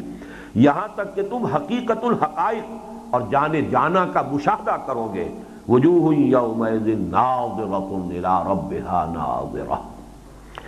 اور اگر ہوش میں نہ آئے، یہ تو ہوش میں آنا تھا۔ کہ اسی زندگی میں بچپن کا جو تھا اور جوانی، نوجوانی، پھر وہ کہولت اور بڑھاپا، اس میں کہیں کوئی ہوش آ گیا ذرا۔ ہوش آ گیا یعنی اللہ سے تعارف ہو گیا۔ اللہ کے جلال کی کوئی جھلک دیکھ لی اور انسان اس کا دیوانہ ہو گیا اور اسی کا عاشق اور اسی کا محب بن گیا، تو تو یہ کیفیت ہے۔ اور اگر ہوش میں نہ آئے، زمینی خواہشات ہی میں غلطاؤں پیچا رہے ولاکن اخلدہ الارض۔ زمینی خواہشات۔ ہمارا یہ نفس جو ہے، نفس ہمارا حیوانی وجود زمینی ہے اور اس کی ساری توجہات ان زمینی دلچسپیوں کی طرف ہے عالم اسفل کی طرف۔ اور اوندھے منہ پڑھ کر پستی پر نگاہوں کو جمائے رکھا۔ مکمن آلہ وجہ ہی اوندھے منہ۔ اوندھے منہ چل رہے ہیں۔ افمن یمشی مکمن آلہ وجہ ہی اہدا، ام یمشی سوین علی صراط مستقیم۔ اوندھے منہ پڑھ کر پستی ہی پر نگاہوں کو جمائے رکھا اور یہاں کی جھوٹی مسرتوں اور آسودگیوں ہی کی تلاش میں سرگرداں رہے۔ تو یہ زندگی تمناؤں اور آرزوؤں کے بحر لجین میں دیوانہ وار ہاتھ مارتے ہوئے بیت جائے گی۔ جہاں ظلمات البعضها فوق بعض کے سوا کچھ نہیں۔ او کا ظلمات فی بحر اللجین یخشاہ موج من فوقہ موج من فوقہ صحاب۔ ظلمات البعضها فوق بعض۔ پھر مرو گے اس پیاسے کی موت جو سراب کو پانی سمجھ کر دیوانہ وار دوڑتا رہا، حتیٰ کہ انتہائی حسرت و یاس کی حالت میں جان دے دی۔ والذین کفروا اعمالهم کسراب بقیعت یحسبه غمآن ماء حتی اذا جاہو لم یجدہ شیئا ووجد اللہ عنده فوفا حسابا۔ اور پھر وہاں اٹھو گے اس حال میں کہ زبان پر رب لما حشرتنی آما وقد کنت بصیرہ کا شکوہ ہوگا۔ اور پھر رہو گے ابد الآباد تک اس حالت میں کہ نہ زندوں میں ہوگے نہ مردوں میں۔ ثم لا یموت فیہا ولا یحیا۔ نہ عذاب کی سختی جینے ہی دے گی اور نہ موت ہی آئے گی کہ اسے چھٹکارا دلا دے۔ لا یذوقون فیہا الموت الا موتت الا موتت الاولا غالبا الفاظ آگے ہیں۔ نہ عذاب کی سختی جینے ہی دے گی اور نہ موت ہی آئے گی کہ اسے چھٹکارا دلا دے۔ لا یذوقون فیہا الموت۔ گویا اب اس کا نتیجہ کیا نکلا؟ گویا دنیا اور آخرت میں تضاد نہیں، توافق ہے۔ غلط سمجھا جنہوں نے اسے ایک دوسرے سے مختلف یا اس کی ضد سمجھا۔ یہ دونوں باہم دیگر پیبست تو ہم آغوش ہیں۔ ایک ہی، اب اسی لیے یہاں پہ لفظ نوٹ کیجیے ہم آغوش کے کہ یہ بات میرے دروس میں آتی ہے کہ جب قرآن مجید کہتا ہے وہ بالکل نشین خلق نہ زوجین تو دنیا کا زوج ہے آخرت۔ جس طرح زوجین باہم پیوست ہوتے ہیں، اسی طریقے سے یہ حیات دنیاوی، حیات اخروی باہم پیوست ہے مربوط ہے مسلسل ہے ایک ہی حیات انسانی کا تسلسل ان میں جاری ہے۔ جس نے یہاں دیکھا، وہی وہاں بھی دیکھے گا۔ اور جو یہاں آما رہا، وہ وہاں آما ہی نہیں، بلکہ اول و سبیلا رہے گا۔ ومن کا نفی ہی آما فہو فی الآخرت آما واغل و سبیلا اور حقائق سے جیسے یہاں محجوب رہا، ایسے ہی حقیقت کبرا کے مشاہدے سے وہاں محروم رہے گا۔ کلا انہم عن ربہم یوم ذل محجوبون۔ دیکھی اس حیات مستعار کی عظمت۔ اور اس ذرا ایک ہو، ایک ذرا ہوش میں آنے کی اہمیت۔ تبھی تو وہی الہی بار بار پکارتی ہے۔ لو کانو یعلمون۔ یہ جملہ نہ معلوم کتنی مرتبہ آیا ہے قرآن۔ لو کانو یعلمون۔ لو کانو یعلمون۔ لو کانو یعلمون۔ پھر بھی اگر کوئی کہے کہ قرآن مجید علم پر زور نہیں دیتا اپیرنٹلی ان مسائل کے اوپر، ان اس فلسفیانہ انداز میں، منطق کے انداز میں بات نہیں ہوئی ہے قرآن میں۔ لیکن حکمت، علم، فہم تفقع ان چیزوں کا تو انتہائی ایمفیسس شروع کریں۔ بسم اللہ اولہ و آخرہ۔ قرآن حکیم بار بار پوچھتا ہے حل یستوی العما والبصیر؟ کیا برابر ہو سکتا ہے اندھا اور دیکھنے والا؟ حل یستوی الذین یعلمون والذین لا یعلمون؟ کیا برابر ہوتے ہیں سمجھ والے اور بے سمجھ؟ حقیقت یہ ہے کہ اصل فرق علم اور جہل ہی کا تو ہے۔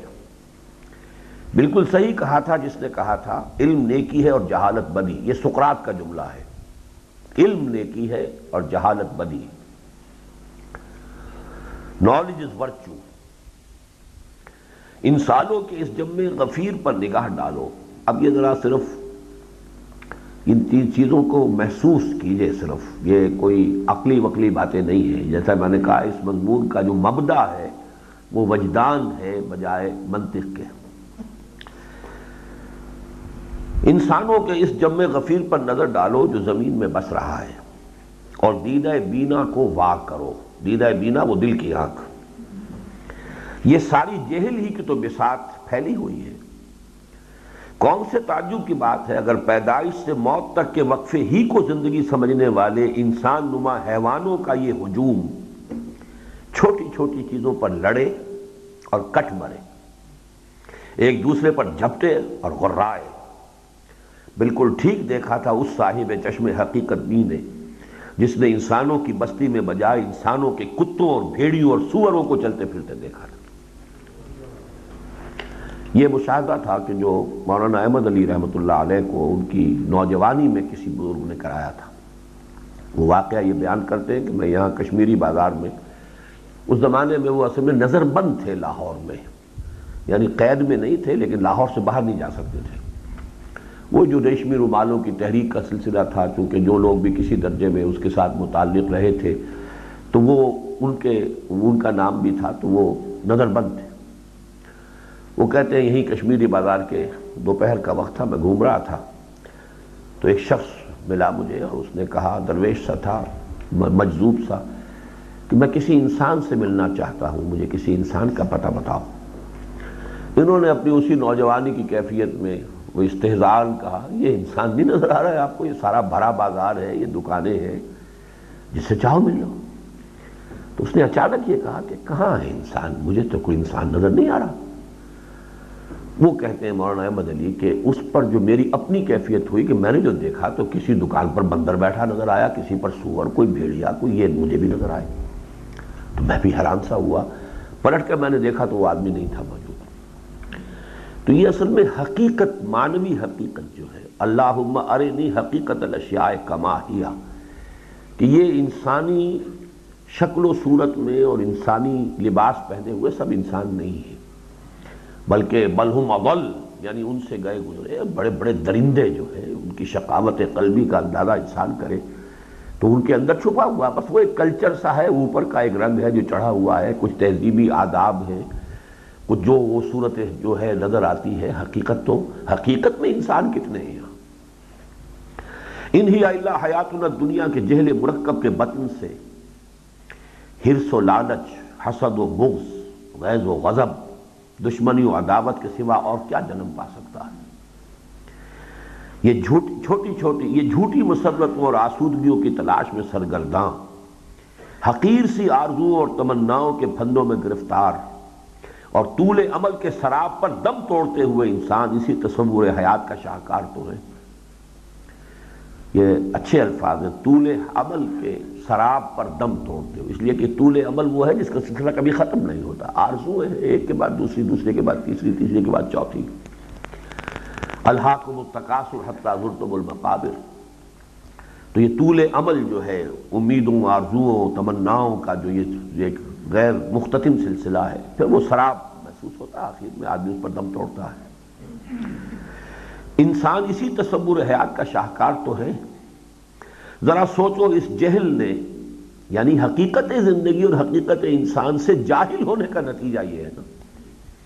ذرا سوچو اس جہل نے احسن تقویم میں تخلیق پائے ہوئے انسان کو کیسے اسفل سافلین بنا کر رکھ دیا ہے۔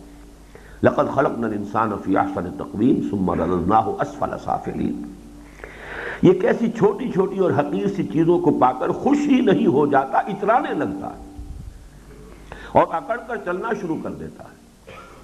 اور کتنی چھوٹی تکالیف اور محرومیوں پر حسرت و یاس کی تصویر بن جاتا ہے۔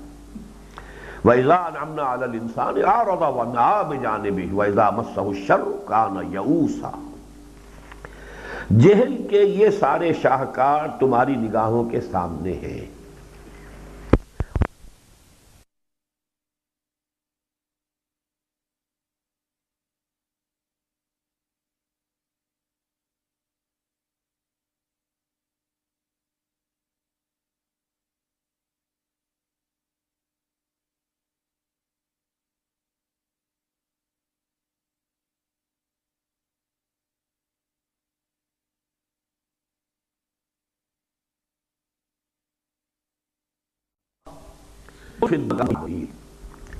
جو یہاں کی جھوٹی مسرتوں اور حقیر سی لذتوں پر مالی ولی دنیا کی نگاہ غلط انداز ڈالتا ہوا حیات اخروی کی ان مانوی اور حقیقی نعمتوں پر نگاہ جمائے بڑھا چلا جاتا ہے۔ مالا عین رات ولا اذن سمعت وما خطر علی قلب بشر۔ وہ نعمت ہے جن کو نہ کسی آنکھ نے دیکھا، نہ کسی کان نے سنا، نہ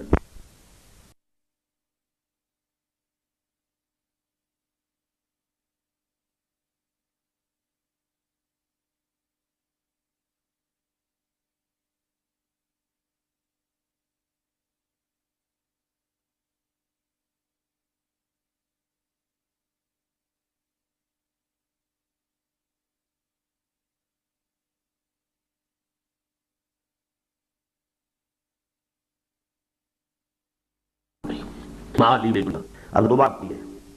ذرا کرو اس ذہن کی وسعت کا جو حیات دنیاوی کو بس ایک سفر کا درجہ دے، جس کی منزل موت کی سرحد سے آگے، بہت آگے ہو۔ پرے ہے چرخ نیلی فام سے منزل مسلمان کی۔ کن فی دنیا کاننا کا غریب و نوعاد و سبیل۔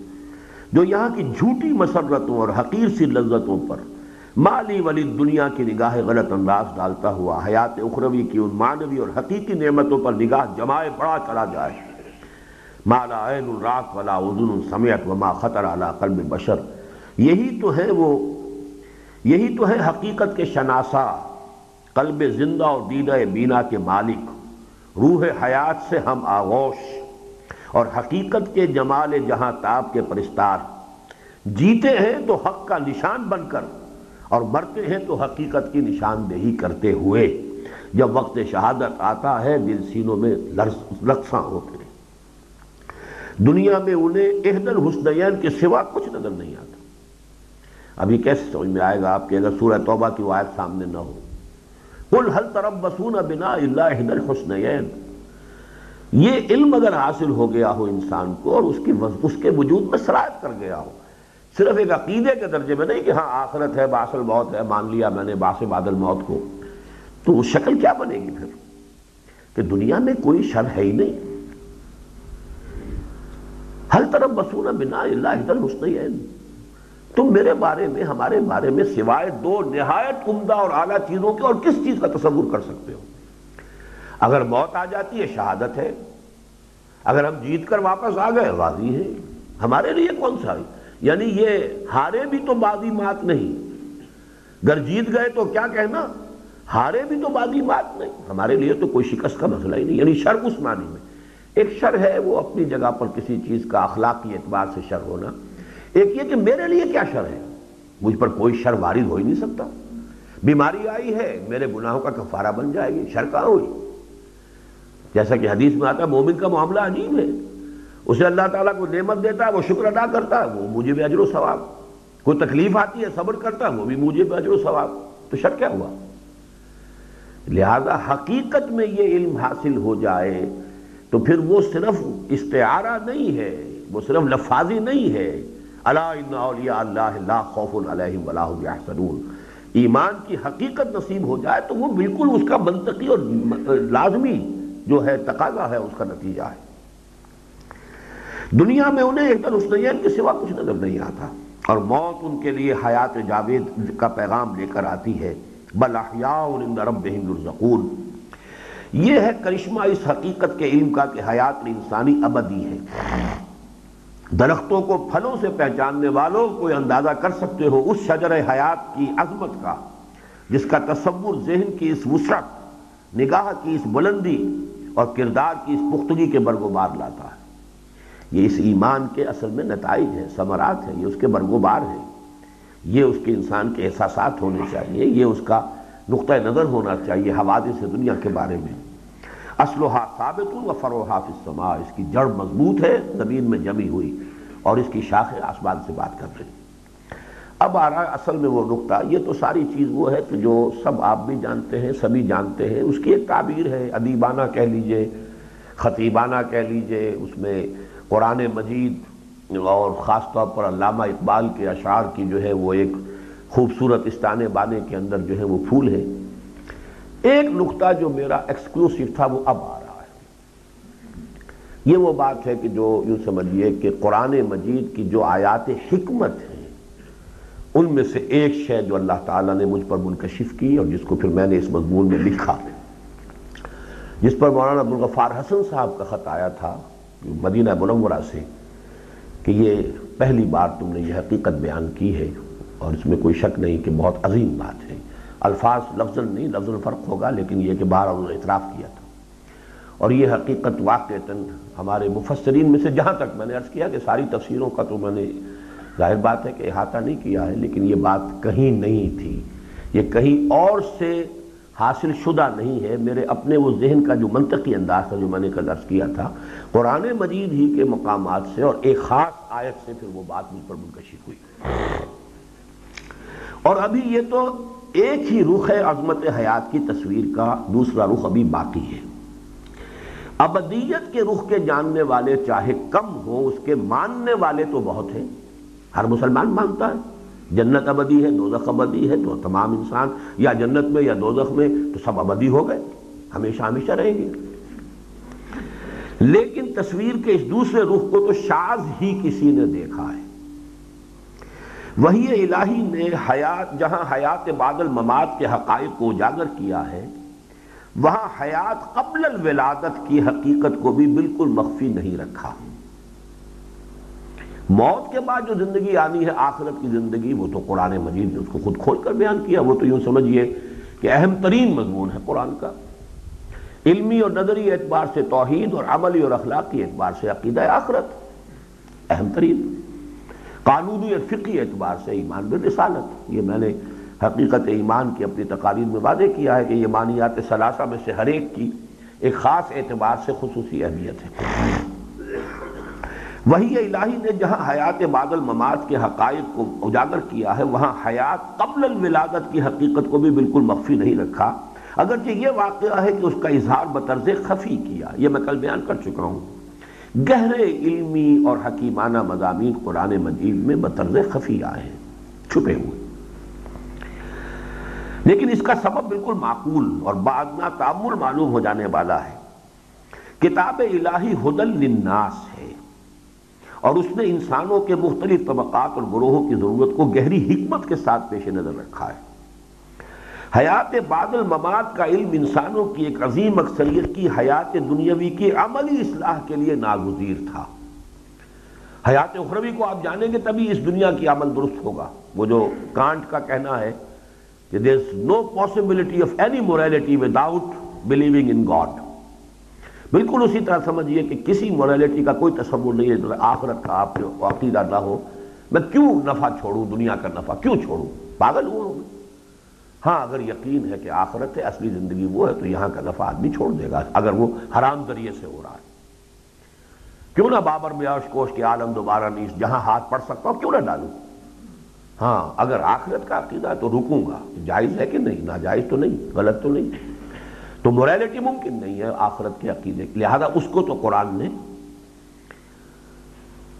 حیات بعد الممات کا علم انسانوں کی عظیم اکثریت کی حیات دنیاوی کی عملی اصلاح کے لیے ناگزیر تھا، لہذا اس کے حقائق انتہائی جلی انداز میں روز روشن کی طرح کتاب کے ہر ورق پر نمایاں کر دیے گئے۔ شاید ہی کوئی صفحہ قرآن کا ایسا ہو جس میں کہ یعنی آخرت کا جنت دوزخ کا تذکرہ نہ ہو۔ جبکہ حیات قبل الولادت کا علم صرف علم کی گہری پیاس رکھنے والے ذہنوں کی آسودگی کے لیے ضروری ہے۔ یعنی اس کی پریکٹیکل امپورٹنس نہیں ہے۔ اور ظاہر ہے کہ ذہن رسا کے لیے حقیقت خفی کا ادراک کیا مشکل ہے۔ جو واقعی ذہین ہے وہ تو اشاروں کو بھی پالے گا۔ لہذا وہاں اتناب ان کی توہین ہے، ان کی انسلٹ ہے، اس کو کھولنا۔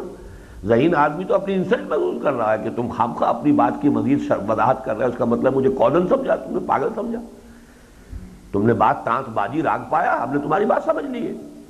تو اس حوالے سے یہ یہ گویا کہ دوسرا پہلو ہو گیا۔ ویسے میں نے یہ عرض کیا تھا کہ اس کی جس کا تحمل بھی نہیں کر سکتے عوام، لہذا ان کے لیے تکلیف مالا یتاق بن جائے گی اگر وہ مسائل جو ہے زیر بحث آئے یہ تو گویا کہ اس نئے نقطے کی ایک تمہید ہے۔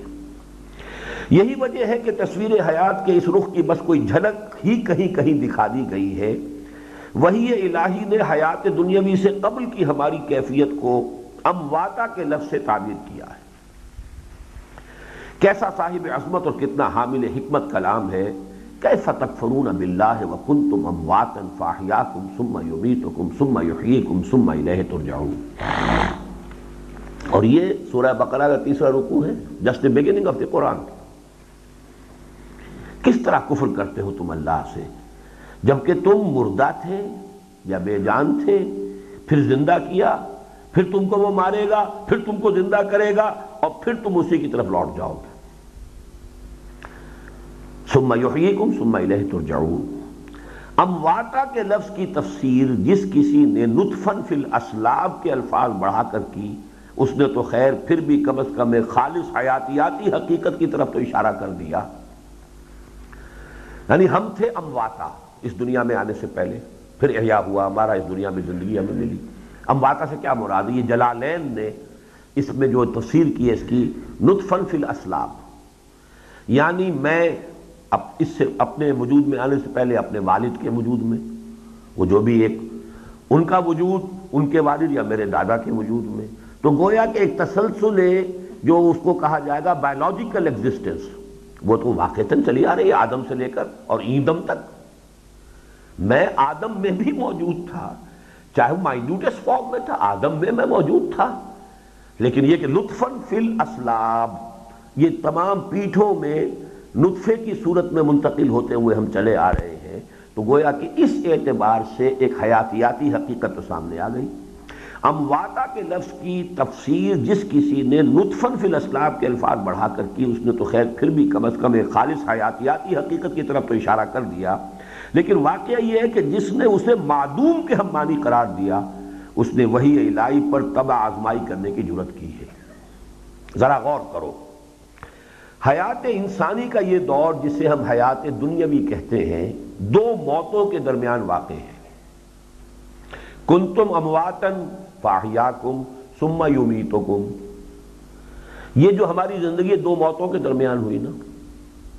کنتم امواتن فاحیاکم ثم یمیتکم ثم یحییکم ثم الیہ ترجعون۔ تو دو موتوں کے درمیان ہے یہ۔ ذرا غور کرو، حیات انسانی کا یہ دور جسے ہم حیات دنیا بھی کہتے ہیں، دو موتوں کے درمیان واقع ہے۔ ایک اس سے پہلے اور دوسری اس کے بعد۔ تو ہے کوئی جو بعد والی موت کو عدم سے تعبیر کرے۔ یہ موت جو مجھ پر آپ پر آنی ہے، کیا میں اور آپ معدوم ہو جائیں گے؟ ہم تو حیات برزخی کے قائل ہیں، وہ بھی حیات ہے۔ موت ہوئی ہے یہاں۔ انتقال ہے، منتقل ہونا ہے۔ اس حیات اخروی اور حیات دنیاوی کے مابین موت بھی ایک نو کی حیات ہے۔ حیات نہ مانے تو وجود تو ہے نا، ہم معدوم تو نہیں ہو گئے۔ پھر کیسا ستم ہے کہ پہلی موت کو آدم کہنے والے چاہے کم ہو، سمجھنے والے اکثر و بیشتر ہیں۔ آپ ساری تفسیریں اٹھا دیجیے، گویا کہ ہم معدوم تھے، امواتا سے مراد یہاں معدوم ہونا ہے۔ اور احیاء سے مراد، گویا کہ ہماری تخلیق جو ہوئی ہے وہ احیاء ہے۔ یہ میرے نزدیک نرا جہل ہے، جہالت میں اس سے کم تر لفظ جو ہے اس کے لیے استعمال نہیں کر سکتا۔ اور بہت سے مفسرین نے یہ لفظ استعمال کیا۔ اس لیے کہ وہ جو اصل حقیقت ہے وہ نہیں کھلی۔ واقعہ یہ ہے کہ نہ وہ موت معدوم ہونے کا نام ہے، نہ یہ کیفیت عدم کا اظہار۔ نہ اس پر زندگی ختم ہوگی، نہ اس سے اس کی ابتدا ہوئی تھی۔ بلکہ جیسے بعد والی موت بجائے خود زندگی ہی کا ایک وقفہ ہوگی، اسی طرح قبل والی موت بھی زندگی ہی کا ایک دور تھی۔ اور جس طرح آنے آنے والی موت کے بعد حیات اخروی کو شروع ہونا ہے، بالکل اسی طرح گزشتہ موت سے قبل بھی ایک زندگی تھی۔ جس کا سب سے بڑا واقعہ وہ عہد الست ہے، جس کی خبر وہی الہی نے دی اور جس کی یاد فطرت انسانی میں محفوظ ہے۔ وَإِذْ أَخَذَ رَبُّكَ مِن بَنِي آدَمَ مِن ظُهُورِهِمْ ذُرِّيَّتَهُمْ وَأَشْهَدَهُمْ عَلَىٰ أَنفُسِهِمْ۔ أَلَسْتُ بِرَبِّكُمْ؟ قَالُوا بَلَىٰ۔ تو کون کہہ سکتا ہے کہ جب یہ میثاق لیا گیا، اس وقت عہد کرنے والوں کو اپنی ہستی کا شعور نہ تھا۔ آپ کو معلوم ہے جب آپ معاہدہ دنیا میں بھی کرتے ہیں، میں باقائمی ہوش و حواس یہ معاہدہ کر رہا ہوں۔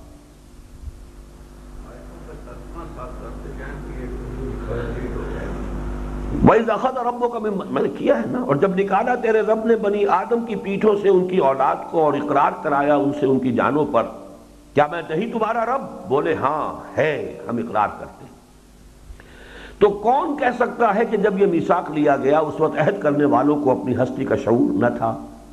اگر ایسا ہوتا تو کیا اس عہد و میساک کی کوئی حیثیت اور اہمیت ہو سکتی تھی جو کلام الہی کے سلسلہ استدلال کی ایک اہم کڑی ہے؟ مبادہ تم کہو قیامت کے دن۔ یہ اس سورہ آراف میں اس آیت کے بعد جو مضمون آیا۔ مبادہ تم کہو کہ ہم تو تھے مشرقین کی اولاد میں پیدا ہو گئے تھے اور مبادہ تم، یہ سارا جو ہے یہ اس دلیل کی نفی کرنے کے لیے حجت کے طور پر اس قول و قرار کی بات ہو رہی ہے۔ تو اگر جیسا کہ میں نے وہ اسلائی صاحب کا آپ کو جملہ سنایا تھا، یہ عہد انسان کی تخلیق سے قبل عالم غیب میں لیا گیا۔ کس سے لیا گیا بھائی؟ اور وہ کیسے مجھ پر حجت ہو جائے گا؟ معلوم ہوا کہ ہمارا وجود تھا، ہماری ہستی تھی، ہمیں شعور ذات تھا ہم نے پورے ہوش و حواس کے ساتھ بقائمی ہوش و حواس ایک عہد کیا ہے، تبھی وہ ہمارے اوپر حجت ہے۔ یقیناً وہاں ہر انسان نے اپنی ہستی اور تشخص کے شعور کے ساتھ عہد باندھا تھا۔ تو پھر حیات کیا کسی اور چیز کا نام ہے؟ اس حیات اولی کے اس بات پر قرآن مجید کی وہ آیا کریمہ دلیل قطعی ہے، جس میں اہل جہنم کی فریاد ان الفاظ میں نقل ہوئی ہے۔ اصل میں یہ ہے وہ آیت جس سے یہ حقائق مجھ پر منکشف ہوئے۔ جہنم والے یہ فریاد کریں گے، ربنا امت نسنتین و احییت نسنتین فاعترفنا بذنوبنا فہل الى خروج من سبیل۔ اے رب، ہمارے تو نے ہمیں دو مرتبہ مارا، دو مرتبہ جلایا، تو ہم نے اپنے گناہوں کا اعتراف کر لیا۔ تو اب یہاں سے نکلنے کا بھی کوئی راستہ ہے کہ نہیں؟ یہ ہے آیت۔ اب نوٹ کیجیے اماتا ایک فیل ہے، مصدر ہے۔ امتا تو نے ہمیں مارا امتا نہ اور اماتے کا عمل ہوگا اس پر جو پہلے زندہ ہو۔ کسی زندگی پر اماتا ہوگا نہ کوئی زندہ شے ہے تو اس کو مارا جائے گا۔ امتا نسمتین تو نے ہمیں دو مرتبہ مارا۔ تو پہلی موت سے پہلے بھی کوئی زندگی ہے، پہلے اماتا سے پہلے کوئی زندگی ہے، تبھی تو اس پر موت وارد ہوئی۔ ربنا امت تنسنتین واحیئی تنسنتین اور پھر تو نے ہمیں دو مرتبہ زندہ کیا، وہ تو وہاں سے بھی ثابت ہو گیا۔ کن تو ممباتن فاہیاکم ثم یمیتکم ثم یحییکم۔ احیا تو دو اس آیت میں بھی موجود ہیں۔ لیکن وہاں چونکہ پہلے اسم آیا تھا امواتن تم مردہ تھے۔ اس کی تعویل نطفن فی الاسلام ہو گئی۔ یا اسے معدوم کے درجے میں بھی کہہ دیا، چونکہ موت جو ہے گویا کہ ایک طرح کا عدم ہے۔ لیکن اس آیت کو آپ کہاں لے جائیں گے؟ ربنا امت تو نے ہمیں دو مرتبہ مارا۔ ہم پر موت وارد کی دو مرتبہ۔ واہ یہی تنسنت اور دو مرتبہ ہمیں زندہ کیا۔ فَاعْتَرَفْنَا بِذُنُوبِنَا فَهَلْ إِلَىٰ خُرُوجٌ مِّن سَبِيلٍ میں اسے ایک ڈائیگرام کی حیثیت سے بھی واضح کر دوں گا، ابھی پڑھ لیجیے۔ ذرا وجود اور ہستی کے اس تسلسل پر غور کرو جو اس آیہ مبارکہ کے جامع حقیقت نما سے چھلکا پڑتا ہے۔ نغمے بیتاب ہیں تاروں سے نکلنے کے لیے، ایک ذرا چھیڑ تو دے زخمہ مضراب حیات۔ ہم پورے شعور حیات کے ساتھ موجود تھے۔ پھر ہم پر امات اولا کا عمل ہوا اور ہم ایک طویل عرصے کے لیے پہلی موت کی گود میں سو گئے۔ پھر احیاء اولا ہوا اور ہم حیات دنیاوی کی بسات ہوائے دل پر وارد ہو گئے۔ اے تازہ واردان بسات ہوائے دل، زنہار گر تمہیں حوث ناؤ نوش ہے۔ یہ ہوائے دل، یہ دنیا کی زندگی جو آرزوں امنگوں، خواہشات اس کے ساتھ ہے۔ پھر امات ثانیہ ہوگی اور ہم پھر ایک بار نیند موت کی نیند سو جائیں گے۔ اور پھر احیاء ثانیہ کا سور پھونکا جائے گا اور ہم زندہ جاوید ہو جائیں گے۔ یہ جو مراحل ہے ہم پورے شعور حیات کے ساتھ موجود تھے۔ پھر ہم پر امات اولا کا عمل ہوا اور ہم ایک طویل عرصے کے لیے پہلی موت کی گود میں سو گئے۔ پھر احیاء اولا ہوا اور ہم حیات دنیاوی کی بسات ہوائے دل پر وارد ہو گئے۔ پھر امات ثانیہ ہوگی اور ہم پھر ایک بار موت کی نیند سو جائیں گے۔ پھر احیاء ثانی کا سور پھونکا جائے گا اور ہم زندہ جاوید ہو جائیں گے۔ وَإِنَّهَا لَجَنَّةٌ أَبَدَا أَوْ لَنَارٌ أَبَدَا۔ ذرا ٹھہرو۔ حیات کی عظمت کے ساتھ ساتھ موت کی حقیقت بھی دیکھ لو۔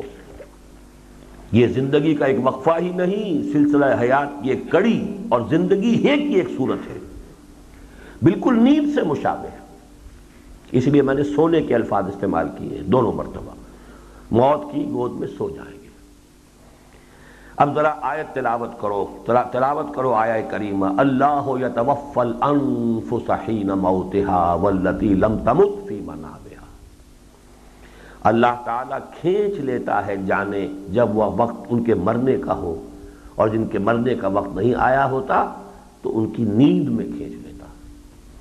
نیند کو موت سے کس قدر مشابہ قرار دیا گیا اور گوش حقیقت نیوش سے سنو نبی اکرم صلی اللہ علیہ وسلم کے الفاظ واللہ لتموتن کما تنامون، ثم لتبعثن کما تستيقظون۔ خدا کی قسم، تم لازمن مر جاؤ گے جیسے تم سو جاتے ہو۔ پھر یقیناً اٹھا لیے جاؤ گے جیسے تم نیند سے بیدار ہوتے ہو۔ اور یاد کرو، آپ کی وہ دعا جو آپ کی ہر صبح کا معمول تھی۔ الحمدللہ الذی احیانی بعد ما ماتنی وإلیہ النشور۔ کل شکر ہے اس اللہ کا، جس نے مجھے دوبارہ زندہ کیا، اس کے بعد کہ مجھ پر موت وارد کر دی تھی۔ اور اسی طرح ایک دن اس موت سے بھی ہم جاگیں گے اور احیاء ہوگا اور اللہ کی طرف جو ہے پھر ہمارا چل نکلنا ہوگا۔ شاید حقیقت کی کوئی جھلک دیکھ لو۔ اللہ اکبر، کیا ظلمات بعضها فوق بعض کا گھپ اندھیرا تاری ہے ان ذہنوں پر جو موت اور زندگی کو عدم اور وجود کے ہم مانی سمجھے بیٹھے ہیں؟ حقائق کے اس درجہ اور طبق اس طرح درجہ بدرجہ اور طبقن ان طبقن انکشاف کے بعد اب ذرا محسوسات کی دنیا سے لب بندو، چشم بندو، گوش بند۔ یہ صوفیہ کا مقولہ ہے کہ جو میڈیٹیشن ہے، اندرونی طور پر انسان اپنی شخصیت کے اندر اپنے من میں ڈوب کر پاجا سراغ زندگی، تو اپنے آپ کو ایکسٹرنل ورلڈ سے ڈسکنیکٹ کرنا ضروری ہے۔ یہ جو ورلڈ آف سینسز جس کو ہم کہتے ہیں تاکہ وہ سٹیمولائی نہ آ رہے ہو اور آپ یکسو ہو کر اپنی پوری توجہ کو اپنے باطن پر مرکوز کر سکیں۔ ورنہ کان کچھ سن رہا ہے تو آپ کی طبیعت ادھر، آنکھ کچھ دیکھ رہی ہے تو ادھر لپکے گی طبیعت۔ تو آنکھ بند کرو، لب بندو گوش بندو، ہوش بند۔ چشم بندو گوش بند۔ ہو کر وجدان کی لامتناہی فضا میں چشم تخیل کو واہ کرو۔ اور تسلسل حیات انسانی کا مشاہدہ کرنے کی کوشش کرو۔ اگر کر پائے تو کیا عجب۔ ایک کیا تو ایک عجیب سا کیف محسوس کرو گے اور سرور و مستی سے ہم کنار ہوگے اور کیا عجب کہ تمہارے منہ سے نکل جائے سبحانی معظم شانی۔ حضرت با یزید بستامی رحمۃ اللہ علیہ کی شتیات میں اس کا شمار ہے۔ شتیات انہیں کہتے ہیں کہ جب کوئی صوفی یا عارف کسی اس کیف اور سرور کے اندر وہ ایک مغلوب ہو کر کوئی بات ایسی کہہ بیٹھتا ہے زبان سے کہ جو ویسے یعنی ظاہری اعتبار سے وہ شریعت کے خلاف ہے۔ یعنی اپنی عظمت کا وہ احساس ہوا، میں کیا ہوں جو اللہ نے مجھے بنایا ہے؟ سبحانی پاک ہوں میں، کیا شان ہے میری، کیا میرا مقام ہے؟ تو یہی حقیقت کا ادراک ہے۔ لوگ آسان سمجھتے ہیں مسلمان ہونا۔ اب ذرا اس کو ڈائیگرام سے سمجھ لیجیے آپ۔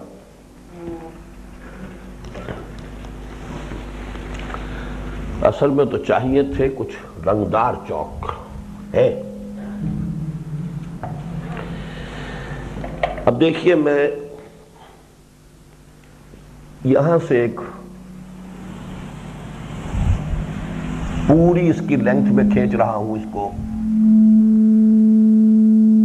تاکہ معلوم ہو کہ یہ لامحدود ہے کوئی ذات۔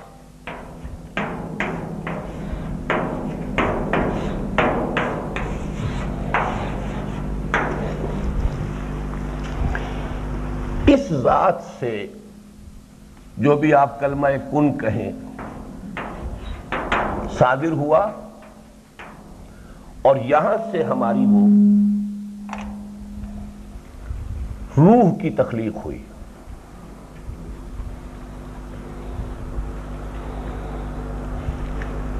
اس کے بعد، اس میں عہد لینے کے بعد اس روح کو سلا دیا گیا۔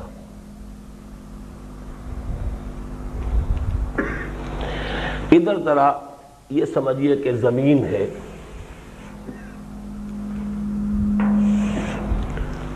زمین پر اس پر ہم گفتگو کریں گے بعد میں۔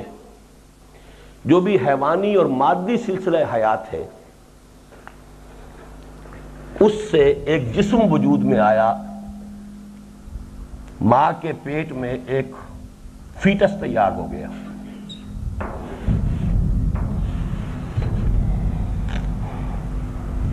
یہ روح اس کے ساتھ لا کر شامل کر دی گئی یہ احیاء ہے، اب احیاء اولا۔ احیاء اول۔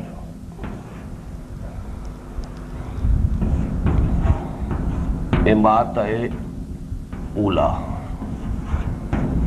یہ ہے ہماری تخلیق اول قرآن کہتا ہے اس کو۔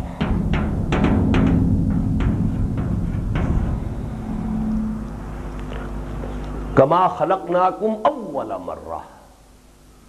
پہلی مرتبہ جب پیدا کیا تھا۔ پہلی مرتبہ کی ہماری تخلیق صرف ارواح کی حالت میں تھی۔ لیکن وہ ارواح ہر روح اپنے شعور ذات کے ساتھ موجود تھی۔ میں، میری روح، آدم کی روح، محمد کی روح صلی اللہ علیہ وسلم، ابراہیم کی روح، یہ ساری ارواح بیک وقت ہیں۔ اسی لیے کہا گیا، الارواح جنود مجندہ۔ لشکروں کے لشکر تھے۔ اور ان سب سے عہد لیا گیا السط بربکم؟ قالو بلا۔ یہ ہماری حیات اول تھی۔ اس کے بعد سلا دیا گیا۔ کولڈ سٹوریج میں وہ ارواح ہے یہاں زمینی سلسلے سے جو سلسلہ تخلیق ہے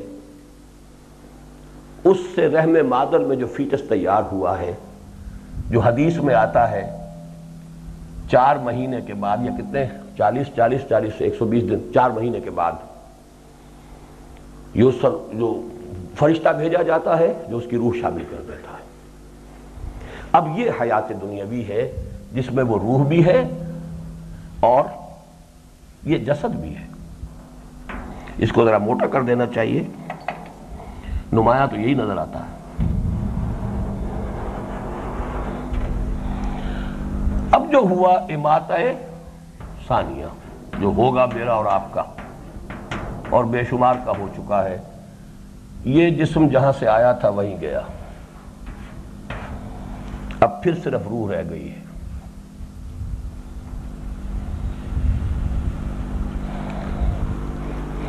لیکن اس کو بھی باریک کرنا چاہیے۔ کیونکہ یہ یہ موت کی نیند ایک ہے، نیم حیات، نیم شعوری۔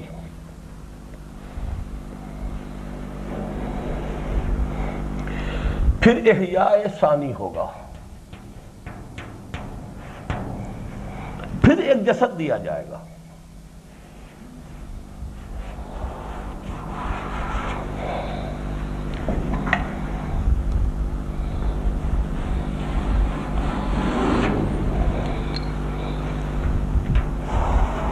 یہ ہے جس کو ہم حیات اخروی کہتے ہیں۔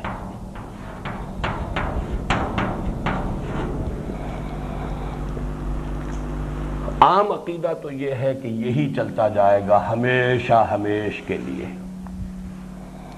چاہے وہ جہنم میں ہے اور چاہے وہ جنت میں۔ ہے لیکن اس میں ایک دوسری رائے بھی ہے۔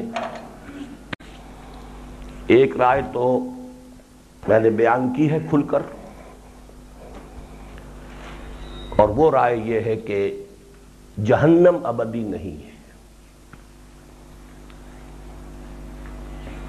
ایک وقت آئے گا کہ سزا اپنے اپنے جرائم اور ان کے ماں بعد اثرات بھی شامل کر کے، اس کے مطابق سزا پا کر، اور پھر وہ جہنم سے چھٹکارا مل جائے گا۔ یا یہ کہ معدوم کر دیا جائے گا اگر اس میں کوئی خیر ہے ہی نہیں۔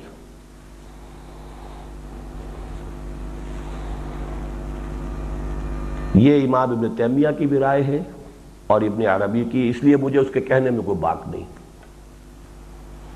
اور یہ ان چیزوں میں سے ہے کہ جو جس میں یہ دو متضاد شخصیتیں جمع ہوئی ابن عربی شیخ اکبر ہیں، متصوفین کے، ابن تیمیہ وہابیین کے۔ یہ دونوں تو ایک دوسرے کے ہر اعتبار سے اینٹی تھیسس ہیں لیکن دونوں کے یہ امام کس بات پر متفق ہیں اگرچہ اہل سنت والجماعت کا جو آفیشل عقیدہ وہ اس کے خلاف ہے۔ وہ جنت اور اور جہنم دونوں کو ابدی مانتے ہیں۔ اور ایک رائے یہ ہے کہ ایک وقت میں آ کر جنت بھی ختم ہو جائے گی۔ روح انسانی جہاں سے صادر ہوئی تھی وہیں لوٹ جائے گی۔ ذات باری تعالی۔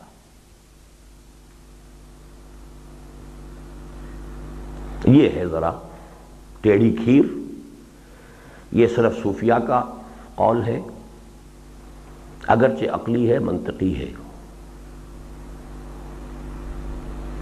وہیں سے یہ صادر ہوئی تھی۔ اس پر ہم گفتگو بعد میں کریں گے۔ اصل میں جو اگلا ہے، جو ابھی تو ایک حصہ جو اور ہے حقیقت انسان کا، وہ تو تقریباً انہی چیزوں کی ریپیٹیشن آ رہی ہے۔ لیکن یہ کہ میں اب یہ آپ سے عرض کر رہا ہوں کہ میں اس دوسری رائے کا بھی قائل ہوں۔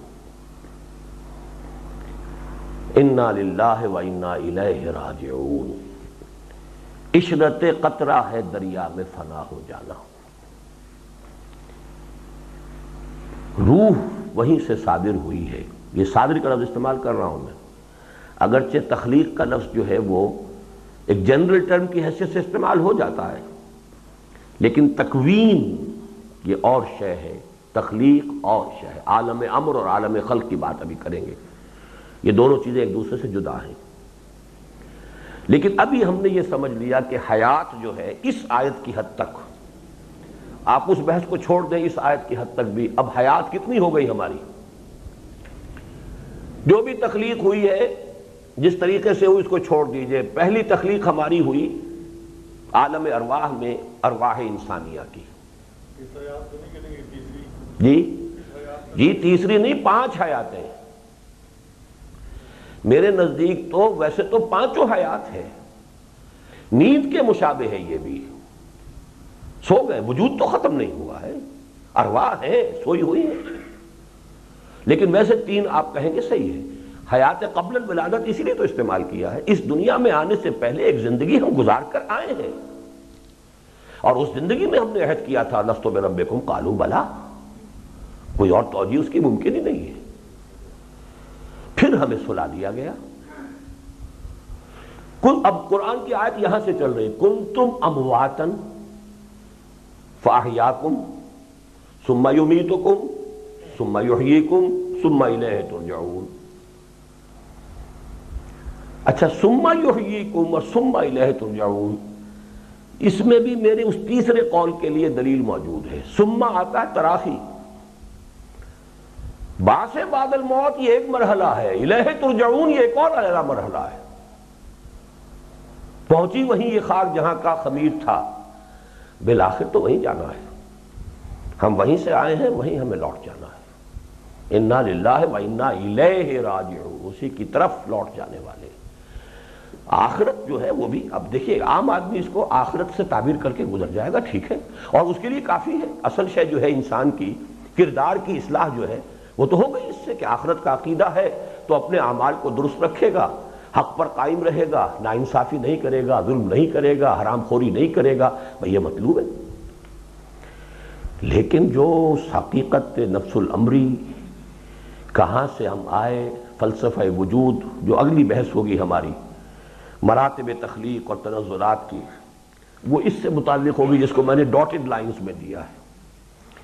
یہ جو ڈاٹڈ لائنز میں یہاں چھوٹا سا آیا ہے، اس کے اندر کیا قیامت مزمر ہے؟ وہ پھر ابھی ابھی ہمیں ڈسکس کرنا ہے۔ ذات باری سے ہستی قدیم سے یہ حادث کائنات کیسے وجود میں آئی؟ واجب الوجود سے ممکن الوجود کا صدور کیسے ہوا؟ کن مراحل میں ہو کر ہوا؟ وہ قدیم ہستی جو بس وہی تھی اور کچھ نہیں۔ اس سے یہ کائنات، یہ حوادث، یہ حادث کائنات کیسے وجود میں آئی یہ فلسفے کا مشکل ترین مسئلہ ہے۔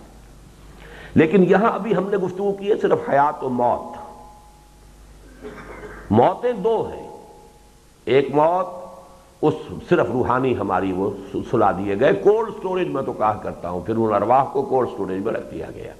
اب زمین پر جو عمل جاری تھا، اس زمین پر عمل جو ہے، اس میں تخلیق کا عالم تخلق جو ہے، اس میں جیسے جیسے، پہلا تو یہ ہوا جو آدم کا حیولہ تیار ہوا، آدم کی روح پھونک دی گئی، یہاں سے بات چل رہی ہے۔ اب نسل آدم میں نطفن فی الاسلاب جو چلتے آ رہے ہیں مادی وجود۔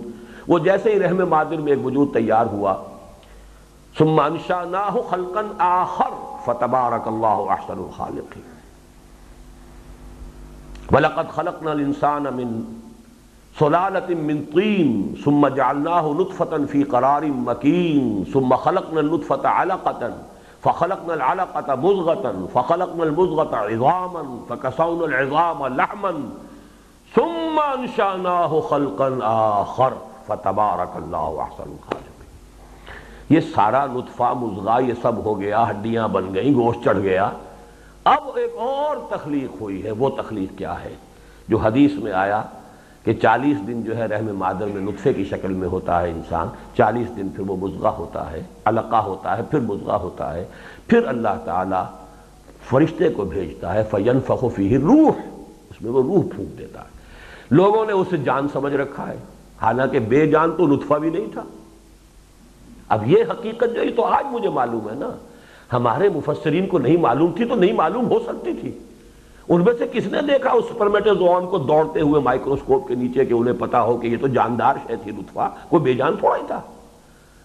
اسی طرح وہ ایک سیل جو ماں کی طرف سے آ رہا ہے بیزا وہ بے جان تھوڑا ہی ہے۔ Every cell is a living organism تو تو دونوں نطفے زندہ تھے۔ مرد کا بھی، عورت کا بھی، دونوں جمع ہوئے ہیں نطفت امشاد نبتلی ہے فجالنا اور سمیم بصیرہ، وہ نطف امشاد ہے، وہ بڑھ رہا ہے، اس کے جو ہے سیلز پر سیلز ڈیوائیڈ ہوتے چلے جا رہے ہیں، اب وہ ایک بال بن گئی ہے، بہت بڑی سیلز کی، تو کیا یہ سب مردش ہے؟ حیات تو تھی، لیکن یہ حیات حیوانی تھی ابھی صرف، اب جا کر روح شامل کی گئی، اب حیات جو ہے، وہ در حقیقت حیات انسانی بنی، اس لیے کہ انسان تو اصل عبارت اس روح سے ہے۔ جب مرے گا، وہ گئی۔ وہ روح بھی جائے گی اور اپنے ساتھ کچھ اور بھی لے جائے گی۔ اس حیات انسانی کا اور حیوانی کا بھی ایک خلاصہ لے جائے گی۔ جان، نفس ساتھ لے کر جائے گی۔ اسی سے ریجنریٹ ہوگا، پھر ایک جسد۔ بعد سے بادل موت جو ہے، وہ جسد ہی کی شکل میں، پھر ایک جسد دیا جائے گا۔ تاکہ جو ہم نے کمائی نیکیوں یا بدیوں کی جسد کے حوالے سے کی تھی جسد ہی کے ذریعے سے اس کی جزا، خیر اور شر کی ہمیں ملے۔ یہ ہے در حقیقت وہ جنت اور دوزخ کا۔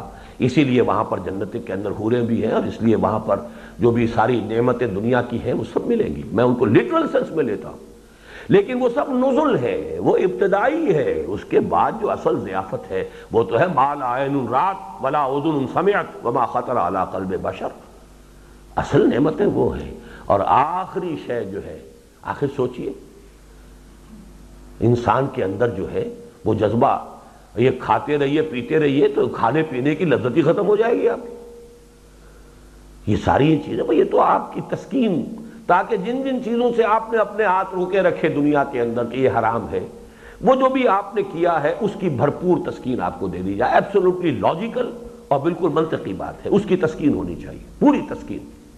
پوری سینشول گریٹیفیکیشن جو یہاں آپ نے اس لیے نہیں کی کہ اللہ کا حکم ہے، اس حلال اور حرام کی وجہ سے اپنے اوپر قدغنے رکھی، وہاں پر اس کی پوری تسکین ہو جائے گی فل سیٹسفیکشن لیکن کیا اس سے وہ اصل انسان جو ہے، وہ اس کی جو اصل پیاس ہے، وہ بجھ جائے گی؟ وہ تو روح کی پیاس ہے۔ وہ تو یہاں پہ دنیا میں رہتے ہوئے بھی کس کو کتنے ہی انسان ایسے ہیں جنہیں ان چیزوں سے کوئی رغبت ہی نہیں، کوئی دلچسپی نہیں۔ وہ اللہ کی محبت جو ہے، وہ اسی کے اندر جو ہے، ان کو سرور ہے اور کیف ہے۔ تو ظاہر بات ہے کہ وہاں کیا ہوگا؟ تو آخری چیز جو ہے، وہ تو عشرت قطرہ ہے، دریا میں فنا ہو جانا۔ یہ لیکن بات جو ہے، یہ عام کہنے کی نہیں ہے، کرنے کی نہیں ہے۔ لیکن یہ کہ فلسفہ اور منطق اور حکمت کا یہی تقاضا ہے۔ اور یہی چیز جیسے ایک درجے میں تو کم سے کم وہ ابن عربی اور ابن تیمیہ دونوں اس کے متفق ہیں۔ اور وہ تو اتنی پختہ بات ہے نا، جیسے میں نے اپنے دونوں جمعوں کی تقریروں میں کہا ہے۔ اللہ تعالی نیکی کا اجر جتنا چاہے دے، ہزار گنا دے، کروڑ گنا دے، اس کی مرضی ہے، فضل ہے، بغیر حساب جتنا دے۔ جرم کی سزا صرف بقدر جرم ہوگی، اس سے زائد نہیں دے سکتے۔ اور آپ نے کتنے ہی جرم کیے ہوں، آپ نے فرض کیجیے کہ اسی برس معصیت ہی میں گزار دیے، پھر بھی لمیٹڈ ہے۔ پھر آخری انسان تک بھی اس کے اثرات پہنچ گئے، تب بھی لمیٹڈ ہے۔ وہ ایبسلوٹ تو نہیں ہوگا ان لمیٹڈ تو نہیں ہوگا۔ تو سزا ان لمیٹڈ کیسے ہو جائے گی؟ کتنی ہی لمبی ہو۔ اسی لیے قرآن مجید کہیں احقابہ کہتا ہے۔ کبھی کہتا ما دامت سماوات والارض جب تک آسمان اور زمین قائم رہیں گے، گویا کہ کوئی وقت ایسا آ سکتا ہے کہ آسمان و زمین یہ نہ رہے یہ بسات پوری لپیٹ لی جائے جو بسات اللہ تعالیٰ نے بچھائی ہے۔ یوم نتوی السماء کا طی سجل للکتب۔ یہ تمام خلائیں اور یہ خلا جو ہے یہ بھی اللہ کے داہنے ہاتھ کے اوپر لپٹی ہوئی اس وقت جا کر یہ سلسلہ بھی ختم ہو جائے۔ گا پھر یہ ہے جی۔ جی۔ جو ملنا ہے وہ یہی بھی ہو سکتا ہے۔ یہ صحیح ہے بالکل۔ میرے نزدیک احیاء یہی ہونا ہے حساب کتاب یہی ہونا ہے میدان حشر یہی ہے۔ اور ابتدائی نزل بھی یہی ہے۔ اس لیے کہ جسد تو یہیں سے ملے گا۔ منہا خلقناکم وفیہا نعیدکم ومنہا نخرجکم تارتا نخرا اب یہ نخلق جو خلق کس کی ہو رہی جسم؟ جسم خاک سے پیدا کیا گیا۔ جسم اس میں لوٹایا جائے گا اور جسم دوبارہ اس میں سے نکال دیا جائے گا۔ تو وہ تو یہیں سے ہونی ہے تخلیق۔ البتہ روح نہ یہاں کی ہے، نہ یہاں سے پیدا کی گئی ہے۔ وہ کہیں اور کی شہر کہیں اور سے آئی ہے۔ وہ جہاں سے آئی تھی، وہاں لوٹے گی۔ جسم جہاں سے آیا تھا، یہاں لوٹے گا۔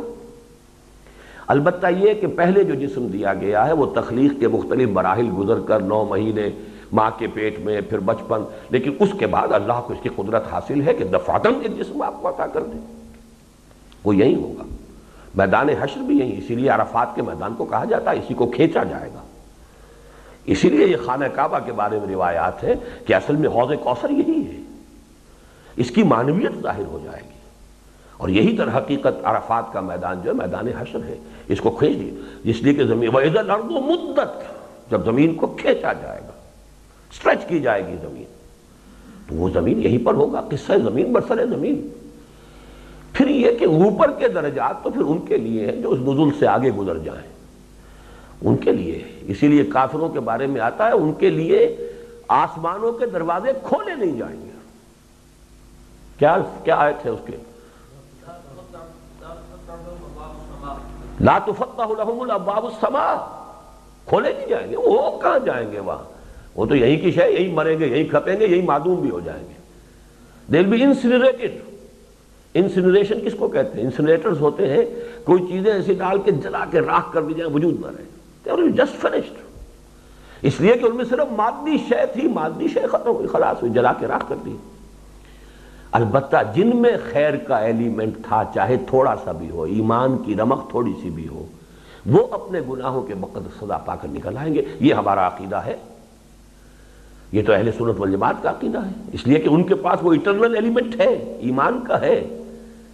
وہ نکلیں گے، پھر وہ اپنے درجے پا کر وہ پھر چڑھیں گے اور پھر ان کے جنتیں، ان کے مقامات کہاں کہاں ہوں گے؟ کہ ایک نچلے درجے کا جنتی حدیث میں آیا ہے کہ اوپر والے درجے کی جنتی کو ایسے دیکھے گا جیسے تم زمین پر بیٹھ کے آ ستاروں کو دیکھتے ہو۔ وہ پھر اللہ کی قدرت جہاں جہاں لے کر جائے۔ لیکن یہ دلدر یہ گندگی، یہ جھاڑ جکاڑ تو یہ تو یہیں پر انسنریٹ کر دیا جائے۔ جسٹ فنشڈ اس لیے کہ اس میں اسی لیے علامہ اقبال نے لفظ استعمال کیا ہے۔ لفظ غلط استعمال کر گئے، اس لیے بہت بڑی گمراہی بن گیا۔ ریزریکشن۔ پچھلے دنوں یہ لکھا تھا انہوں نے جاوید اقبال نے بھی اس پر ہمارے ایک ساتھی نے ان پر تنقید بھی کی تھی پتہ نہیں فیاض میاں صاحب۔ نہیں شامل اس پروگرام میں؟ اچھا۔ آگے پڑھنے سے پہلے ایک سوال ہے کہ یہ جو جسم ہے ہمارا یہ جہنم میں متحمل ہوگا یہ آج کل نہیں اس جسم کا ایسا جسم دیا جائے گا کہ جس پر آگ جلا دے گی فوراً ہی کھال دوبارہ پیدا ہو جائے گی تاکہ پھر دوبارہ مزہ چکھے۔ گناہ تو سزا دی جانی ہے آپ کے اس شعور کو، جسم کو نہیں، جسم واسطہ ہے۔ گناہ بھی ہاتھ میں تو آپ کے، بلکہ خلاف استغاثہ کرنا ہے کہ اس بدبخت نے مجھے غلط کام میں استعمال کیا۔ اس کا کیا جرم ہے اس غریب ہاتھ کا؟ جرم کرنے والا تو وہ ہے، جس کی بڑی پیاری مثال دیتے ہیں کہ اتنی سمجھ تو کتے کو بھی ہے۔ کہ آپ لاٹھی سے اسے مارتے ہیں تو وہ لاٹھی پر نہیں آتا، آپ پر آتا ہے، حملہ کرے گا آپ پر۔ حالانکہ اسے ضرب لگ رہی ہے لاٹھی سے۔ اسے پتا ہے لاٹھی کوئی شہ نہیں، مارنے والا تو مجھے یہ ہے۔ اسی طریقے سے در حقیقت ہمارا وہ نفس ناطقہ کہہ لیں یا ہمارا جو اصل وجود ہے، جو انا ہے، مجرم اگر ہے، وہ قسم سیاح کی ہے یا قسم حسنہ کی، اس نے کی، جسم تو اس کا ذریعہ ہے۔ البتہ چونکہ اس کے ذریعے سے کیا ہے تو اس کے لیے جو اس کو اس کو جو دینا ہے اس شعور کو جو سزا دینی ہے وہ در حقیقت ایک جسم ہی اسی کی طرح کا دے کر اسی کے ذریعے سے آئے گا جس کا کہ وہ عادی ہے۔ یہاں پر بھی آگ سے جل جاتی تھی کھال تو تکلیف ہوتی تھی نا۔ اب وہ وہاں پر بھی وہ تکلیف آپ کو اسی ذریعے سے۔ البتہ وہ کھال ایسی ہوگی کہ وہ کھال جو ہے وہ جھلس جائے گی دوبارہ تیار ہو جائے گی۔ اس پہ ذرا بعد میں ابھی ذرا اس کو مسئلے کو ختم کر لیجیے ہاں ریزریکشن کے بارے میں اقبال نے جو کہا ہے it is to be earned یہ حق نہیں ہے یہ کمانا پڑتا ہے قسم۔ یعنی در حقیقت اصل میں وہاں اٹرنیٹی اگر کہا جائے تو وہ بات صحیح ہے۔ کہ آدمی کے لیے بقائے دوام یہ کوئی عطیہ نہیں ہے بلکہ یہ تو اسے ارن کرنا ہوگا۔ اگر وہ نیکی اور خیر اتنی کما لے کہ اپنی اس انا کو، اپنی اس خودی کو اتنا مضبوط کر لے کہ وہ موت کا صدمہ اور موت کے مراحل جو ہے اور تمام مراحل کے اندر قائم رہے تو اس کو اٹرنٹی حاصل ہو جائے گی۔ تو دوام در حقیقت وہ انسان اپنے کسب سے، اپنے اعمال سے ایک حق کے طور پر حاصل کرتا ہے۔ It is to be earned not to be bestowed لیکن یہ کہ وہاں الفاظ کچھ ایسے غیر محتاج سے ہو گئے ہیں جس سے یہ متبادر ہوتا ہے کہ گویا کہ ریزریکشن سب کا نہیں ہوگا، سب کو دوبارہ زندہ نہیں کیا جائے گا۔ بلکہ جن لوگوں نے اپنی خودی کی تعمیر کر لی اور خودی کو مضبوط کر لیا ریزریکشن صرف انہی کی ہوگی۔ جبکہ ہمارے نزدیک ریزریکٹ تو ہر انسان کیا جائے گا۔ باس بادل موت ہر انسان کے لیے۔ چاہے وہ برا تھا اچھا تھا، عالم تھا، جاہل تھا، کسے باشد ریزریکشن ہوگی۔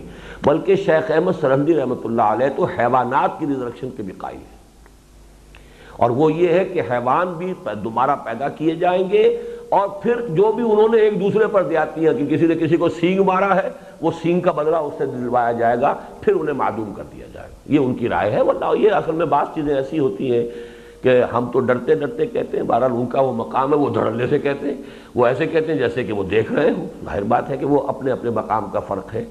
تو اس حوالے سے ان کی یہ بات جو ہے، وہ انہوں نے کہی ہے کہ ہے ایسا، حیوانات بھی ہوں۔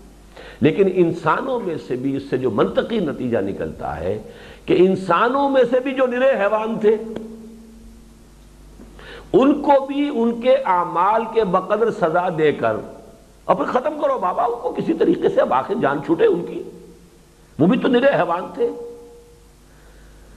یہ بات منطقی ہے۔ اور یہی بات جو ہے پھر ہمارے ہاں ابن تیمیہ اور ابن عربی دونوں نے مانی ہے۔ جہنم ابدی نہیں۔ اور منطقی ہے۔ جب ہم کہتے ہیں کہ لمیٹڈ کی سزا یا جزا جزا تو ان لمیٹڈ ہو سکتی ہے، وہ تو اللہ جتنی چاہے دے کسی کو، اس کا فضل ہے۔ لیکن سزا، وہ تو لمیٹڈ کی لمیٹڈ ہوگی۔ آپ سارے فیکٹرز کاؤنٹ کر لیں، میں جو جرم کر رہا ہوں، اس کے اثرات میری اولاد میں پہنچ گئے، ان کے ذریعے سے اور آگے چلے گئے، ان کے ذریعے سے اور آگے چلے گئے۔ But they have to come to an end آخر جب قیامت ہوگی، سلسلہ ختم ہو جائے گا نا۔ ہے تو فائنائٹ ان فائنائٹ تو نہیں ہے نا؟ تو آپ سارا حساب کر لیجیے، ساری اس کے اندر جمع جوڑ کر لیجیے اور اس کی سزا پھر لیکن رہے گی فائنائٹ ان فائنائٹ نہیں ہو سکتی۔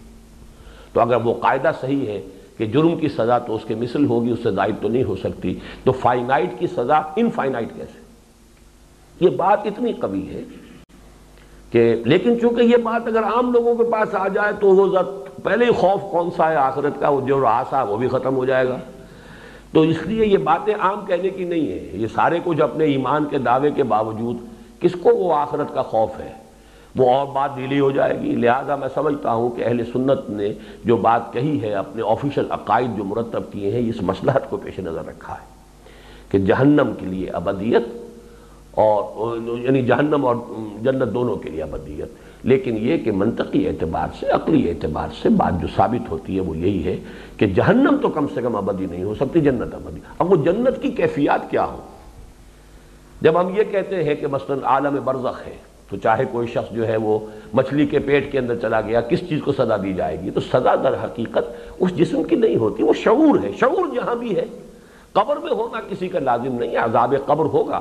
وہ در حقیقت اس اس درمیانی عرصے میں جو اس روح کے ساتھ جو نسمہ، جو انسان کی جان، حیوانی وجود کا خلاصہ بھی جو مل کر گیا ہے، اس کو در حقیقت وہ سزا مل رہی ہوگی۔ اور وہ ایسے ہی جیسے خواب میں آپ کو اگر شیر جو ہے آپ پر حملہ کرتا ہے، آپ چیخ پڑتے تو وہ جو کیفیت ہوئی، وہ تو آپ نے محسوس کی ہے۔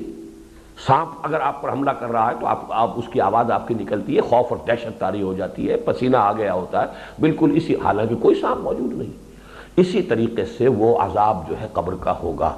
اس لیے کہ وہ اصل میں انسان کے شعور کے لیے، اس کے، اس ادراک باطنی کے ساتھ معاملہ اس کا۔ تو اسی طریقے سے جنت وہ کیفیت ہے۔ ما لا عین رات ولا اذن سمعت وما خطر على قلب بشر۔ اس کی آخری بات یہ بھی ہو سکتی ہے، اللہ کا قرب۔ اور قرب کی آخری انتہا اتصال۔ اس لیے کوئی بعید استیاس بات نہیں۔ اب آئیے ذرا جلدی سے پڑھ لیں تاکہ اگلا جو مشکل مضمون ہے وہ شام کو ہم لے سکیں۔ ابھی نہیں۔ حقیقت انسان، منصور کا یہ کہنا کہ خدا ہوں میں ایک انتہا پر۔ یہ جو شروع میں ہم نے بات پڑھی تھی، اور ڈارون کا یہ بولنا۔ دیکھیے، یہ الفاظ وہ اکبر اللہ آبادی نے کتنے خوبصورت الفاظ استعمال کیے ہیں۔ کہا منصور نے، خدا ہوں میں ڈارون بولا۔ بوزنا ہوں میں۔ تو یہ بولنا جو ہے، یہ حیوانیت سے زیادہ قریب ہے۔ ڈارون کا یہ بولنا کہ بوزنا ہوں میں دوسری انتہا پر، لیکن کیا یہ معاملہ ایسا ہی غیر اہم ہے کہ کوئی دوست اسے ہنستے ہوئے یہ کہہ کر ٹال دے کہ فکر ہر کس بقدر ہمت اوست؟ سوال یہ ہے کہ حقیقت یہ ہے یا وہ؟ اور اگر ان دونوں کے مابین واقع ہوئی ہے تو کہاں؟ اور اگر یہ دونوں ہی باتیں درست ہیں تو کیسے؟ اب تین سوال ہو گئے تین امکانات ہیں، یا حقیقت وہ ہے یا یہ ہے۔ یا انسان خدا ہے اور یا انسان حیوان ہے، بوزنا ہے۔ یا ہو سکتا ہے دونوں کے درمیان کوئی بات ہو تو وہ کیا ہے؟ دونوں صحیح ہے تو کیسے؟ ایاز قدر خود بشناس۔ کو نہ معلوم کیوں ایک تحقیر آمیز تنبیہ ہی کے مفہوم میں لے لیا گیا ہے۔ عام طور پر یہ استعمال ہوتا ہے آیاز قدر خود بشناس۔ جیسے کسی کو ڈانٹا جا رہا ہو، اپنی قدر پہچانو۔ تم اپنی حد سے آگے مت تجاوز کرو۔ تم غلام ہو، چاہے میرے محبوب ہو۔ محمود جو ہے، بہرحال محبت کرتا تھا، وہ اپنی جگہ ہے، لیکن یہ کہ ہو تو غلام نہ تو رہو اپنی حدود کے اندر۔ نہ معلوم کیوں ایک تحقیر آمیز تنبیہ ہی کے مفہوم میں لے لیا گیا ہے۔ کیا یہ ممکن نہیں کہ یہ بحثیت انسان اپنے حقیقی مرتبہ و مقام کو پہچاننے کی مشفقانہ نصیحت ہو۔ ایاس قدر خود بشناس۔ ایاس اپنی قدر کو پہچانو۔ بقول علامہ اقبال، اپنی خودی پہچان۔ او غافل افغان، یا میں نے یہاں کیا ہے، غافل انسان۔ یا بقول بے دل، یہ مصرع میں اب آپ کو رات کو پورا شعر سناؤں گا، اس وقت صرف مصرع سنوں اے بہار نیستی، از قدر خود ہوشیار باش۔ عجیب ہے یہ۔ نیستی وجود ہی نہیں ہے۔ لیکن انسان اس نیستی کی بہار ہے۔ ہے عدم۔ اس لیے کہ وہ فلسفہ جو ہے، فلسفہ وجود جسے وحدت الوجود کہتے ہیں، وہ یہ ہے کہ کائنات معدوم ہے، نہیں ہے۔ ہر چند کہیں کہ ہے، نہیں ہے۔ صرف ایک ذات اللہ کی ہے، حقیقی باقی کسی شے کا کوئی وجود نہیں۔ ہستی کے مت فریب میں آ جائیے اسد عالم تمام حلقہ دام خیال ہے۔ یہ جو دام خیال ہے عالم، یہ جو نیست ہے، جو ہست نظر آ رہا ہے، اس کی بہار انسان ہے۔ اس کا نقطۂ عروج، اس کا کلائمیکس انسان ہے۔ اے بہار نیستی اس قدر خود ہوشیار باش۔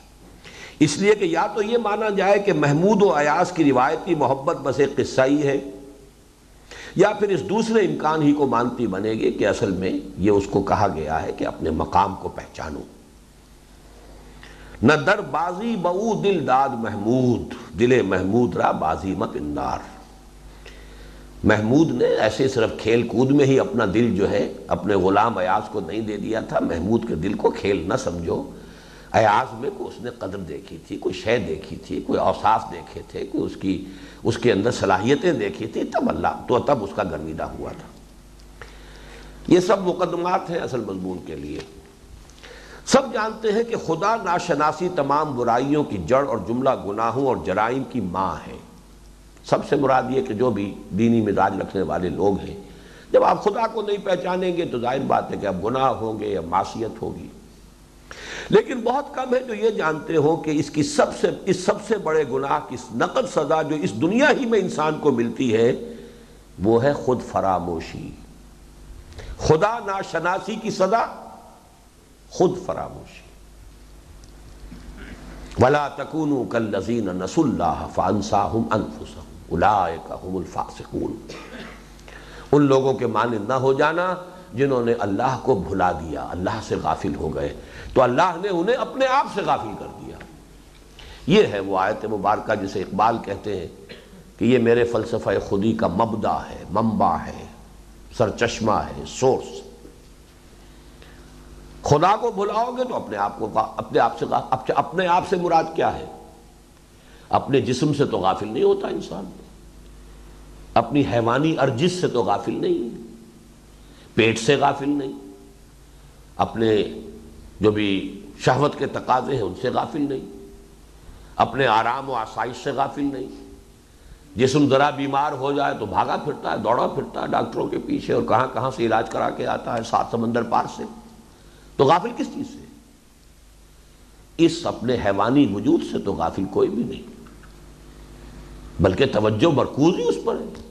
معلوم ہے کوئی اور حقیقت وجود ہے ہماری جس سے انسان غافل ہوتا ہے؟ وہ حقیقت وجود وہ اور ہے کیا؟ یہاں ہے سارا فلسفہ۔ جس کو میں نے بارہا آپ کو اپنے دروس میں اپنشد کے اس جملے کے حوالے سے بیان کیا ہے۔ Man in his ignorance identifies himself with the material sheaths which encompasses real self ایک انسان کا اپنا حقیقی وجود ہے اس کے اوپر غلاف چڑھے ہوئے مادے کے۔ انسان اپنی جہالت میں ان غلافوں کو سمجھ بیٹھتا ہے، یہ میں ہوں۔ حالانکہ یہ تو در حقیقت مادی غلاف ہے۔ تو تو حقیقت میں کوئی اور شے ہے جو اس کے اندر مستور ہے۔ لیکن اس کو پہچانو گے اگر خدا کو پہچانو گے۔ خدا کو نہیں جانو گے، اس کو بھی نہیں پہچانو گے۔ پھر اپنے آپ کو حیوان سمجھو گے اور حیوان ہی کی حیثیت سے زندگی گزارو گے۔ یہ آیت جو ہے ولا تکونو کل نذین نس اللہ فانساہم انفسہم ان لوگوں کے مانند نہ ہو جاؤ جنہوں نے اللہ کو بھلا دیا، تو اللہ نے انہیں اپنے آپ سے غافل کر دیا۔ ہندسا میں ہر دعویٰ یعنی تھیورم کا ایک عکس کانورس ہوتا ہے۔ چنانچہ اسی دعوی حق کا عکس بھی کسی عکاس حقیقت کی زبانی یوں ادا ہوا، من عرف نفسہ فقط عرف ربہ جس نے اپنے آپ کو پہچان دیا، اس نے اللہ کو پہچان دیا، اپنے رب کو پہچان دیا۔ اب میں نے یہاں لفظ استعمال کیا ہے عکاس حقیقت، اس لیے کہ اسے صوفیہ کے ہاں حدیث کے طور پر پیش کیا جاتا ہے۔ لیکن یہ کہ محدثین اس کی صنعت کو تسلیم نہیں کرتے، حدیث نہیں مانتے، یہ ایک مقولہ ہے کسی حکیم اور دانا انسان کا۔ واللہ عالم میں اس ٹیکنیکل بحث میں اس وقت نہیں پڑھ رہا، اسی لیے میں نے یہاں لفظ حدیث استعمال نہیں کیا۔ لیکن صوفیہ کے حلقے، یہ حدیث ہی کی حیثیت سے بیان ہوتے ہیں۔ تو کسی عکا سے حقیقت نے من عرف نفسہ قد عرف ربہ۔ یہاں فارسی کے دو اشعار اگر لکھنا چاہے تو لکھ لیں۔ کرا جوئی، چرا درد پیچو تابی۔ یہ جو ایک ہمیشہ رہی ہے، خدا کی تلاش میں انسان جنگلوں میں مارا مارا پھر رہا ہے۔ خالق میرے، کہاں ہے تو؟ مجھ کو تیری تلاش ہے۔ ہم نے پانچ برس، چھ برس یہی دعا جو ہے یہ اسکول کی ہماری اوپننگ دعا یہی ہوتی تھی۔ مجھ کو ہے تیری جستجو، مجھ کو تیری تلاش ہے۔ خالق میرے کہاں ہے تو مجھ کو تیری تلاش۔ تو اس پر دیکھیے، کرا جوئی، کس کو تلاش کر رہے ہو؟ چرا در پیچ و تابی کیوں یہ پیچ و تاب اور یہ کس لیے چہرہ، کس لیے چرا اس کو پڑھیں گے؟ چرا در پیچ و تابی کہ او پیداست، تو زیر نقابی وہ اللہ جو ہے، وہ تو حویدہ ہے، آیا ہے، ہر جگہ ہے۔ کہاں تلاش کرنے جرگڑوں میں چلے گئے ہو اور غاروں میں بیٹھے ہوئے ہو؟ وہ تو ہر جگہ ہے، آیا ہے۔ ہوا معکم ہے نا معکم تم، نحنو اقرب الیہ من حبل الورید وہ چھپا ہوا نہیں ہے۔ تو زیر نقابی، تو پردے میں آیا ہوا، تو محجوب ہے۔ تو نے اپنی توجہ ادھر سے ہٹا لی ہے، تو لگا ہوا ہے اپنی اپنی دنیاوی خواہشات ہی کے اندر جو ہم پڑھ چکے ہیں پچھلے مضمون میں۔ تو زیر نقابی، تو محجوب ہے، اسی لیے جو کتاب کا نام رکھا، شیخ علی حجوری رحمۃ اللہ علیہ نے، کشف محجوب۔ محجوب انسان ہو جاتا ہے، پردے میں وہ آ جاتا ہے، اوٹ میں وہ ہے۔ اغیب و ذلطائف لا یغیبو۔ میں غائب ہو جاتا ہوں، وہ جو ذلطائف ہے، لطیف ہے اللہ تعالیٰ کی ذات، وہ کہاں غائب ہوتی ہے؟ وہ تو ہر جگہ حاضر ہے۔ ہوا ماں کو میں نہ ماں کو غائب تو میں ہوں۔ اسی لیے مولانا اصلاحی صاحب کی تعبیر بڑی خوبصورت ہے، غالباً فرائی صاحب کی ہے کہ یوں منون بالغیب سے مراد با یہاں پر لیتے ظرف کے طور پر۔ غیب میں ہوتے ہوئے ایمان رکھتے ہیں، ہم غیب میں ہیں، اللہ غیب میں نہیں ہے۔ اغیبو میں غائب ہوتا ہوں۔ بز اللطائف لا یغیبو وہ ارجو ہو رجان لا یخیبو میں اس سے جو توقع رکھتا ہوں، وہ توقع جو ہے، وہ میری توقع کو، میری امید کو، وہ مایوسی میں نہیں بدلے گا۔ تو کرا جوئی کسے تلاش کر رہے ہو؟ چرادر پیچ و تابی۔ کیوں اس پیچ و تاب اور اسی کشمکش میں گزری میری زندگی کی راتیں، کبھی سوز و ساز رومی، کبھی پیچ و تاب راضی، یہ وہ پیچ و تاب ہے جو جو فلاسفہ کو ذات باری تعالیٰ میں ہوا ہے۔ تلاش خود کنی تلاش او کنی جز خود نہ بینی۔ تلاش خود کنی جز او نہ یابی۔ اگر اس کو دیکھو گے تو بس اپنے ہی آپ کو دیکھو گے۔ اس کو تلاش کرو گے یا اپنے آپ کو تلاش کرو گے تو اسے پاؤ گے۔ وہی ربط اور تعلق ہے۔ من عرف نفسہ فقد عرف ربہ۔ اس لیے کہ روح انسانی اور ذات باری تعالی میں بڑا قرب ہے، بہت قرب ہے، بہت قرب ہے۔ ان دونوں کے اندر ایک بڑا قرب، بلکہ صادر ہوئی ہے۔ روح اس پر گفتگو شام کو ہوگی انشاءاللہ۔ اب چلیے۔ تو کیا واقعی عرفان خیش اور معرفت رب لازم و ملزوم ہے اور حقیقت انسان اور ذات ربانی میں اتنا گہرا اور قریبی تعلق ہے؟ ولا تکونو کلزین نس اللہ فانسا منفوس صرف اس آیت کے اوپر بھی تو یہ سارا دلیل نکل آئے گی کہ انسان کے حقیقت باطنی اور ذات باری تعالیٰ میں بڑا گہرا ربط ہے۔ اس کو بھول جاؤ گے تو اپنے آپ سے بھی غافل ہو جاؤ گے۔ ان مسائل کے حل کے ضمن میں اگر انسان صرف ہوا سے ظاہری سے حاصل شدہ معلومات اور محض انہی پر مبنی استدلال پر دار و مدار رکھے، تو جواب اس کے سوا اور کیا ہو سکتا ہے کہ انسان بھی بس ایک حیوان ہے؟ دوسرے حیوانات کے مقابلے میں ذرا ترقی یافتہ حیوان البتہ وجدان کی وادیوں میں پرواز کی جائے، جیسے عظیم شعراء نے کی تو حقیقت کچھ اور نظر آتی ہے۔ اور مسئلے کا پورا تشفی بخش حل تو وہی آسمانی کے دستگیری کے بغیر ممکن ہی نہیں۔ اب چھوٹا سا لطیفہ اور اس میں، پھر اس کے بعد اصل مضمون شروع ہوگا۔ ایک واقف اور عارف بزرگ کے سامنے شکوہ کیا گیا۔ حضرت اب تو بڑا انانیت کا دور ہے، دور دورہ ہے، ہر شخص اس مہلک مرض میں گرفتار ہو چکا ہے۔ یہ مولانا سید سلیمان ندوی رحمۃ اللہ علیہ لاہور آئے ہوئے تھے تو ان کی محفل میں میرے ایک کلاس فیلو گئے تھے، وہاں سے یہ سن کر آئے تھے۔ ایک صاحب نے کہا جی بڑی انانیت کا دور ہے۔ یعنی تکبر، اپنی اپنی رائے، اپنا جو انانیت ہے، بس اس کا دور دورہ ہے۔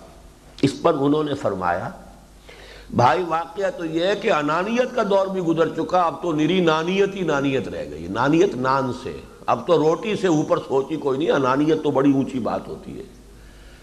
نانیت ہے تو صرف، وہ الف بھی گیا اس میں سے۔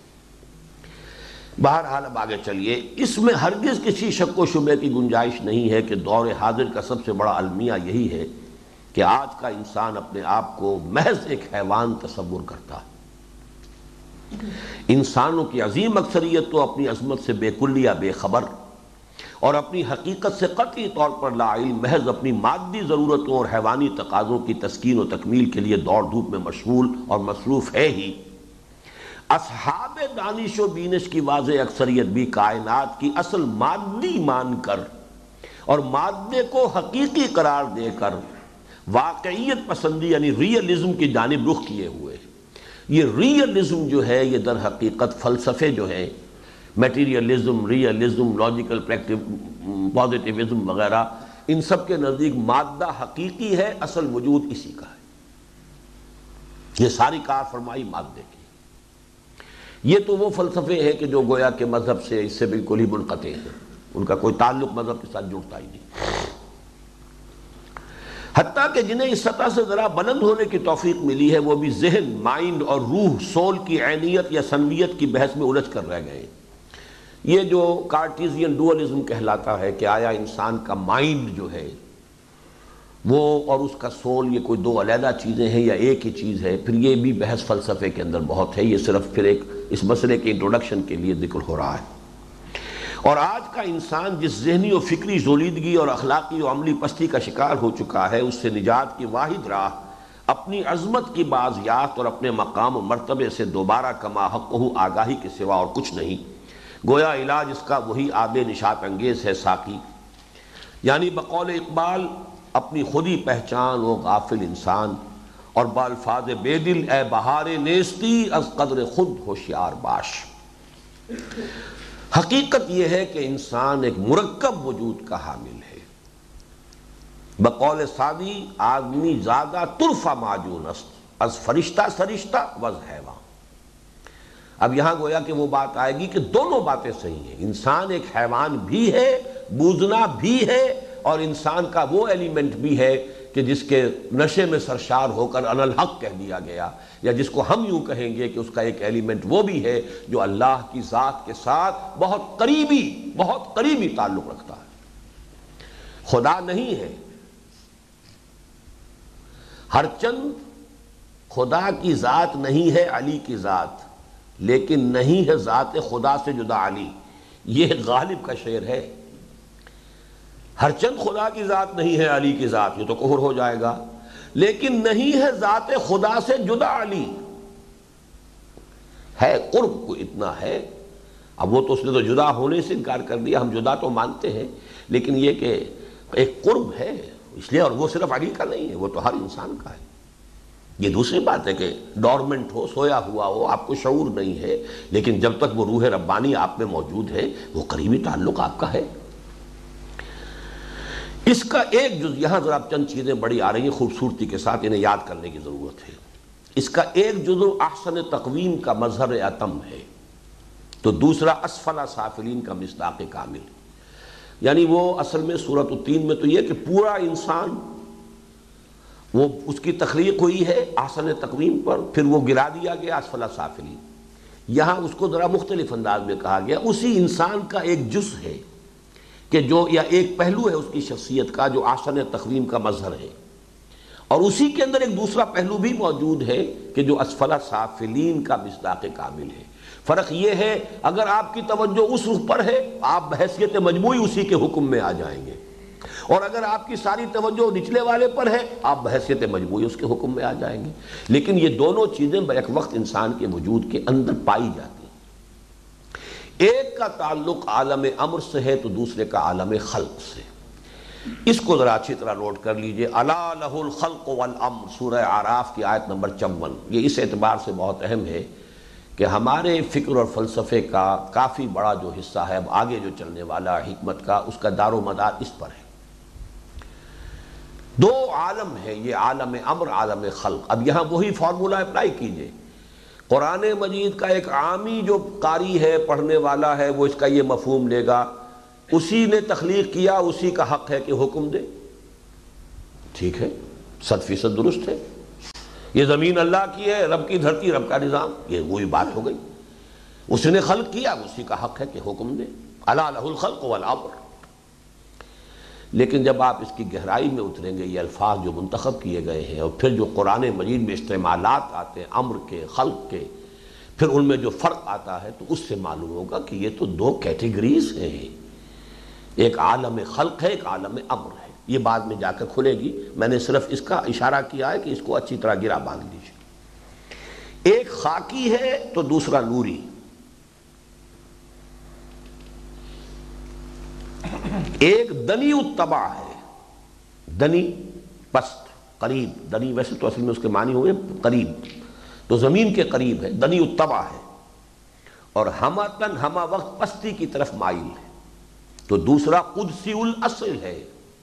اور ہمیشہ رفعت پر نظر رکھنے والا، یہ اقبال کا جواب شکوہ کا جو شعر ہے، قدسی الاصل ہے، رفعت پہ نظر رکھتی ہے۔ دل سے جو بات نکلتی ہے، اثر رکھتی ہے۔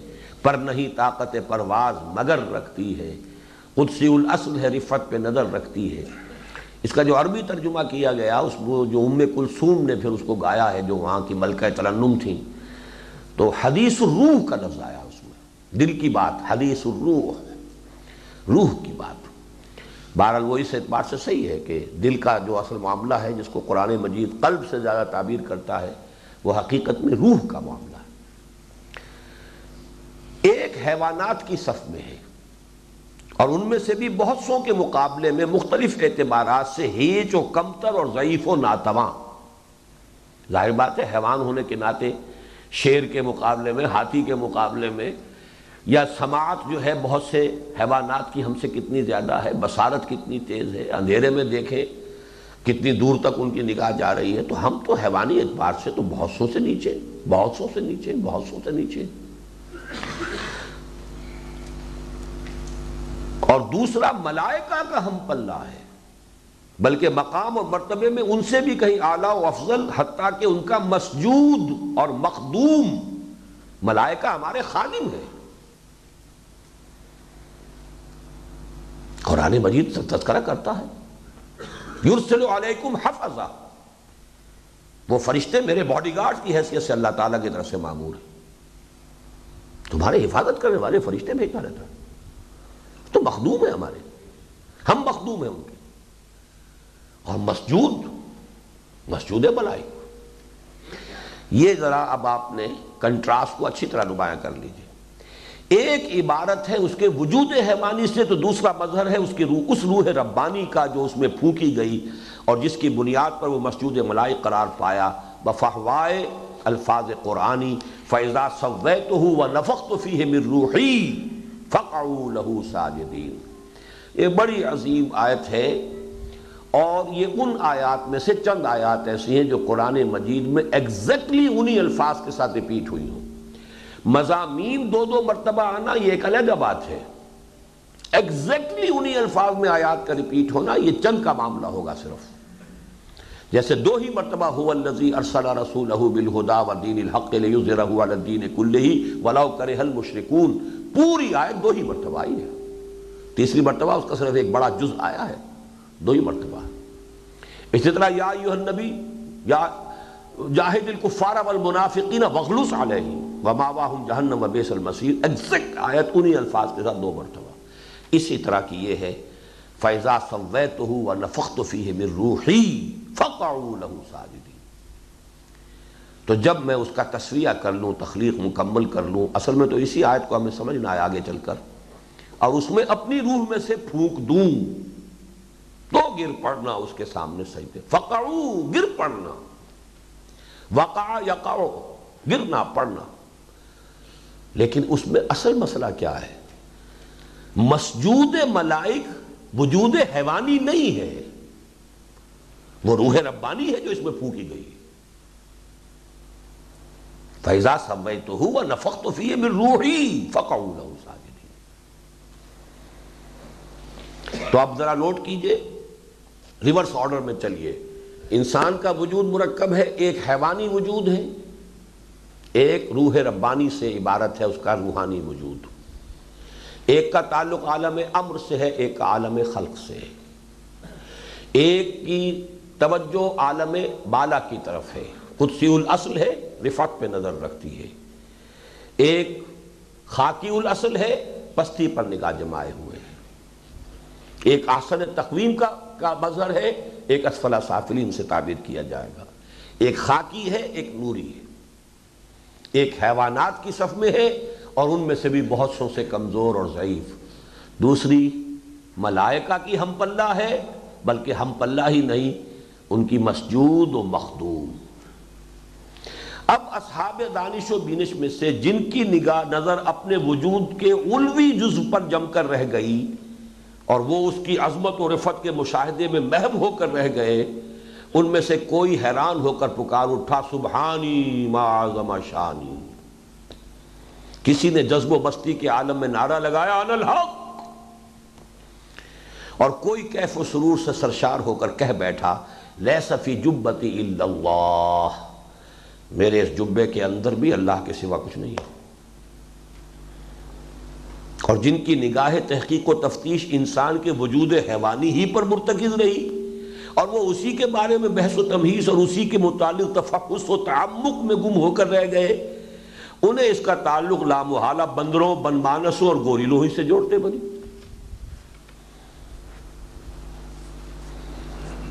یہاں بھی اگر چاہے تو فارسی کے اشعار لکھ لیں گر در دلے تو گل گزرد، گل باشی۔ اگر تمہارے دل میں پھولوں ہی کا، گلاب کے پھولوں ہی کا تصور رہے تو تم خود پھول بن جاؤ گے۔ گر در دلے تو گل گزرد، گل باشی۔ ور بلبلے بے قرار، بلبل باشی۔ اگر تمہارا تصور جو ہے میڈیٹیشن ارتکاز بلبل پر ہے تم خود بلبل بن جاؤ گے تو جزوی و حق کلست تم تو جزوی ہو محدود وجود کے حامل ہو اور حق ذات حق باری تعالی کل گر روز چند اگر چند روز اندیش کل پیشکنی کل باشی اگر اللہ کے ساتھ لو لگاؤ گے اور مراقبہ کرو گے اور اس کے ساتھ اپنا تعلق جو تم بھی کل بن جاؤ گے۔ یہ خطرناک ہے، تیس، چوتھا مصرا جو ہے۔ اس لیے اس کو ابھی ذرا آگے احتیاط سے بڑھیے۔ میں نے یہ شعر کیوں لکھا ہے کہ جن کی توجہ رہی اپنے روحانی وجود، اپنی عصبت کے پہلو پر، وہ بس کہہ بیٹھے کہ ہم سبحانی معظم شانی، یہ شتحیات کہلاتی ہیں۔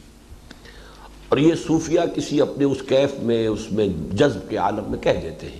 لیکن جب اس جذب سے صحب میں آتے ہیں تو پھر وہ اس کا نفی کرتے ہیں۔ نہیں، یہ بات کیسے نکل گئی ہے؟ نگاہیں وہ جو بھی نکل جاتی ہے، جس کے منہ سے سچی بات مستی میں، یہ ہے تو سچی باتیں، لیکن یہ کہنے کی نہیں ہوتی۔ لیکن جو صاحب میں آ کر بھی اس پر قائم رہے، وہ ہے یہ منصور۔ وہ قائم رہا ڈٹا رہا ان الحق پر، اسے پھانسی چڑھنا پڑا۔ یہ ظاہر بات ہے کہ کفر ہے۔ اللہ اللہ ہے، تم تم تم ہو۔ یہاں تو سنویت کے بغیر گزارا نہیں، شریعت، طریقت، دونوں سنویت کے اوپر ان کا سارا معاملہ ہے۔ ایک ساجد ہے، ایک مسجود ہے، ایک عابد ہے، ایک معبود ہے، سنویت ہو گئی کہ نہیں ہوگی وحدت کے اوپر تو معاملہ۔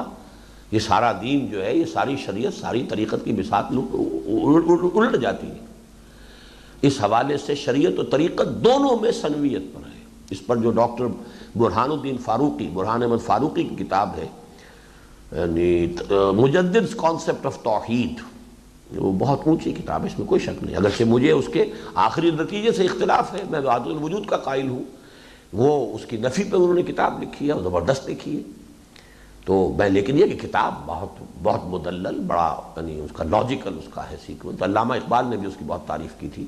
علامہ اقبال کی زندگی میں انہوں نے ڈاکٹریٹ کا تھیسس لکھا تھا اصل میں۔ بہرحال، یہ جب آپ صحب میں اور اپنے شعور کے اندر بھی اگر یہ بات کہیں گے ان الحق تو آپ واجب القتل ہو جائیں گے، یہ کفر ہے۔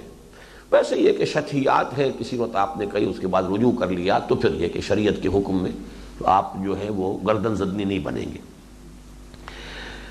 گویا حقیقت انسان کے ضمن میں متذکرہ صدر متضاد آرا جزوی طور پر اپنی اپنی جگہ صحیح بھی ہے اور کلی اعتبار سے غلط بھی اگر آپ اسے کل کہیں گے تو وہ بات بھی غلط ہے کہ خدا ہوں میں، اور وہ بات بھی غلط ہے کہ بوزنا ہوں میں۔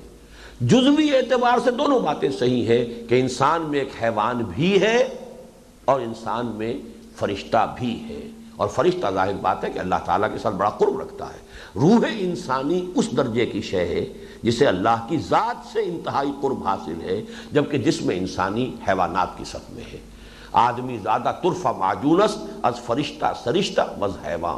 یہ انسان جو ہے، یہ ایک عجیب معجون مرکب ہے، دو اجزاء سے ملا ہوا ہے۔ سرشتن کہتے ہیں گوندنا، سرشتن۔ از فرشتہ سرشتہ وز حیوان۔ یہ دو چیزیں اس میں گندھی ہوئی ہیں۔ اس میں فرشتہ بھی موجود ہے اور اس میں ایک حیوان بھی موجود ہے۔ واضح رہے کہ وجود انسانی کے یہ دونوں اجزائے ترکیبی۔ ہاں بلکہ ایک جملہ رہ گیا۔ گویا حقیقت انسان کے ضمن میں متذکرہ صدر، متضاد، آرا، جزوی طور پر اپنی اپنی جگہ صحیح بھی ہے اور کلی اعتبار سے غلط بھی۔ اور مسئلہ زیر بحث کا کوئی حل اس کے بغیر ممکن نہیں کہ انسان کو دو متضاد اجزاء سے مرکب تسلیم کیا جائے۔ یہ ہے متضاد کا لفظ کہ جس کو یہاں پہ نوٹ کیجیے۔ کہ مولانا مودودی کا وہ پورا تھیسس جو ہے، جو انہوں نے اسلام کے روحانی نظام میں بلڈ کیا ہے کہ یہ تصور ہی غلط ہے کہ انسان کے اندر روح اور جسم جو ہے اس کے تقاضے جو ہے متضاد ہیں، کوئی مختلف چیزیں ہیں۔ یہ در حقیقت اس جڑ کی جو ہے، جڑ کے اعتبار سے اس پورے تصور کی نفی۔ اور یہ حقیقت منکشف نہیں ہوگی تو پھر یہ در حقیقت یہ ان حقائق میں سے ہے دین اور یہ قرآن کی بات ہے۔ یہ اسے اس سے دور کی، باہر کی بات نہیں ہے۔ اس حقیقت کو نہیں سمجھیں گے تو واقعہ یہ ہے کہ پھر یہ دین جو ہے، اس کا فکر جو اس پر بلڈ اپ ہوگا، وہ یک رخا ہوگا۔ اس کی ایک آنکھ کھلی ہوگی، دوسری آنکھ بند ہوگی۔ واضح رہے کہ وجود انسانی کے یہ دونوں اجزائے ترکیبی ایک دوسرے سے بالکل آزاد اور اپنی اپنی جگہ کامل اور ہر اعتبار سے خود مکتفی ہونے کے باوس غائب درجے متصل ہی نہیں، باہم دیگر پیوست بھی ہیں۔ اب ان دونوں چیزوں کو نوٹ کیجیے۔ دونوں علیحدہ ہیں۔ روح کا علیحدہ وجود تھا۔ ہمارے جسم کی وجہ سے روح نہیں ہے۔ بلکہ بڑا پیارا شعر ہے۔ پیکر از ما ہست شد، میں ما یہ مولانا روم۔ یہ پیکر میری وجہ سے وجود میں آیا، میں اس کی وجہ سے نہیں ہوں۔ میں تو بہت قدیم ہوں۔ میری تخلیق تو تب ہوئی ہے۔ وہ تو ابھی میں اب شام کو جو مضمون پڑھنے والا ہوں کہ وہ تو وہ عالم عمر عالم ارواح تو اولین شے ہے جو اللہ تعالیٰ نے تخلیق کی ہے۔ جبکہ ابھی کوئی شے نہیں تھی، نہ آسمان، نہ زمین، نہ سورج، نہ تارے، نہ چاند، کچھ بھی نہیں تھا، قتل نہیں۔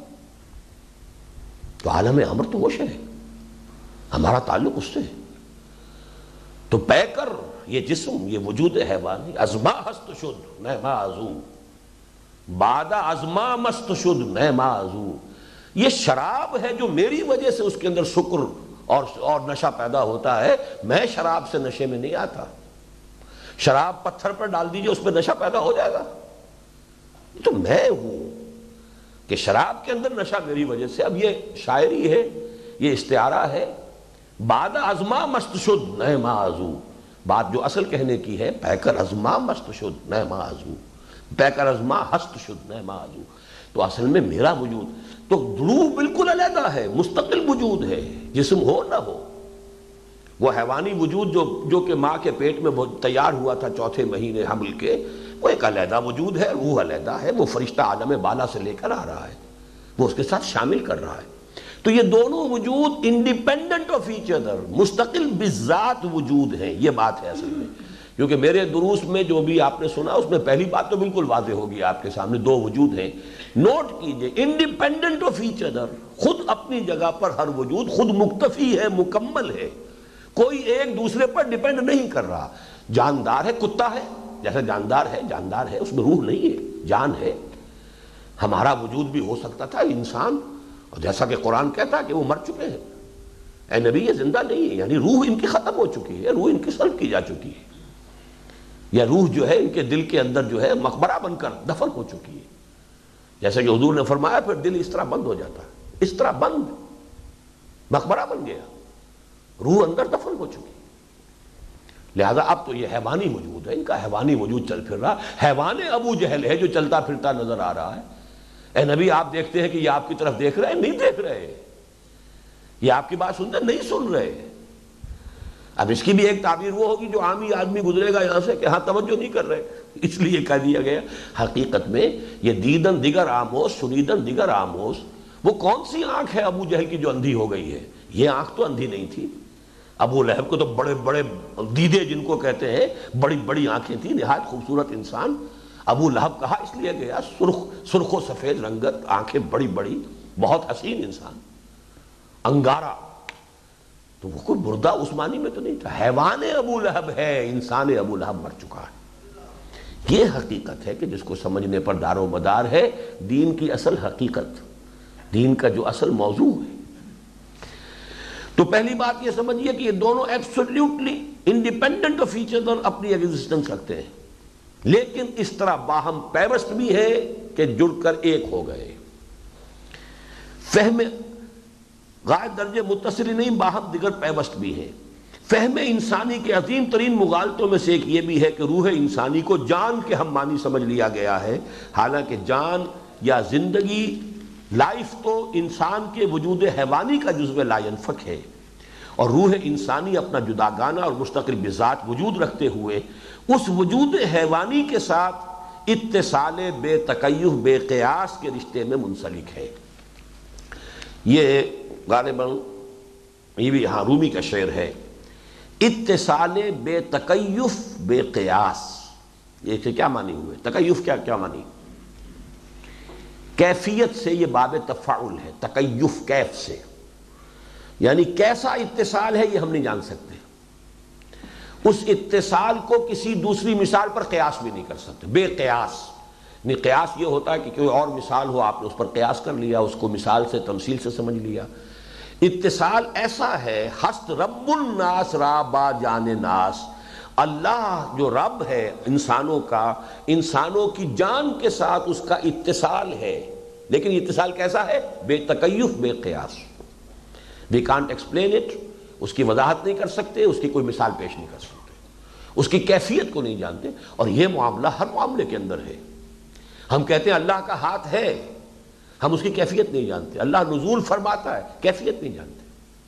وہ ایک ہے، قرآن کہتا ہے، اللہ نزول فرماتا ہے یا حدیث میں آیا، اللہ نزول فرماتا تو ہے، واقعہ تکیف نہیں، یہ کیف ہم نہیں جانتے، کیفیت ہم نہیں جانتے۔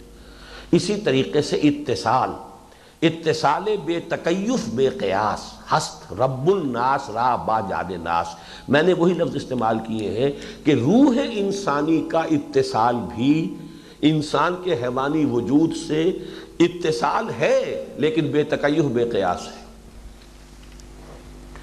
روح کے وجود حیوانی کے اس اتصال کے ضمن میں کہاں اور کیسے کے سوالات ویسے ہی لا ینحل ہے جیسے خود یہ سوال کہ جان اور جسم کے تعلق کی نوعیت کیا ہے، کس نوعیت کا ہے اور کس عز سے متعلق ہے۔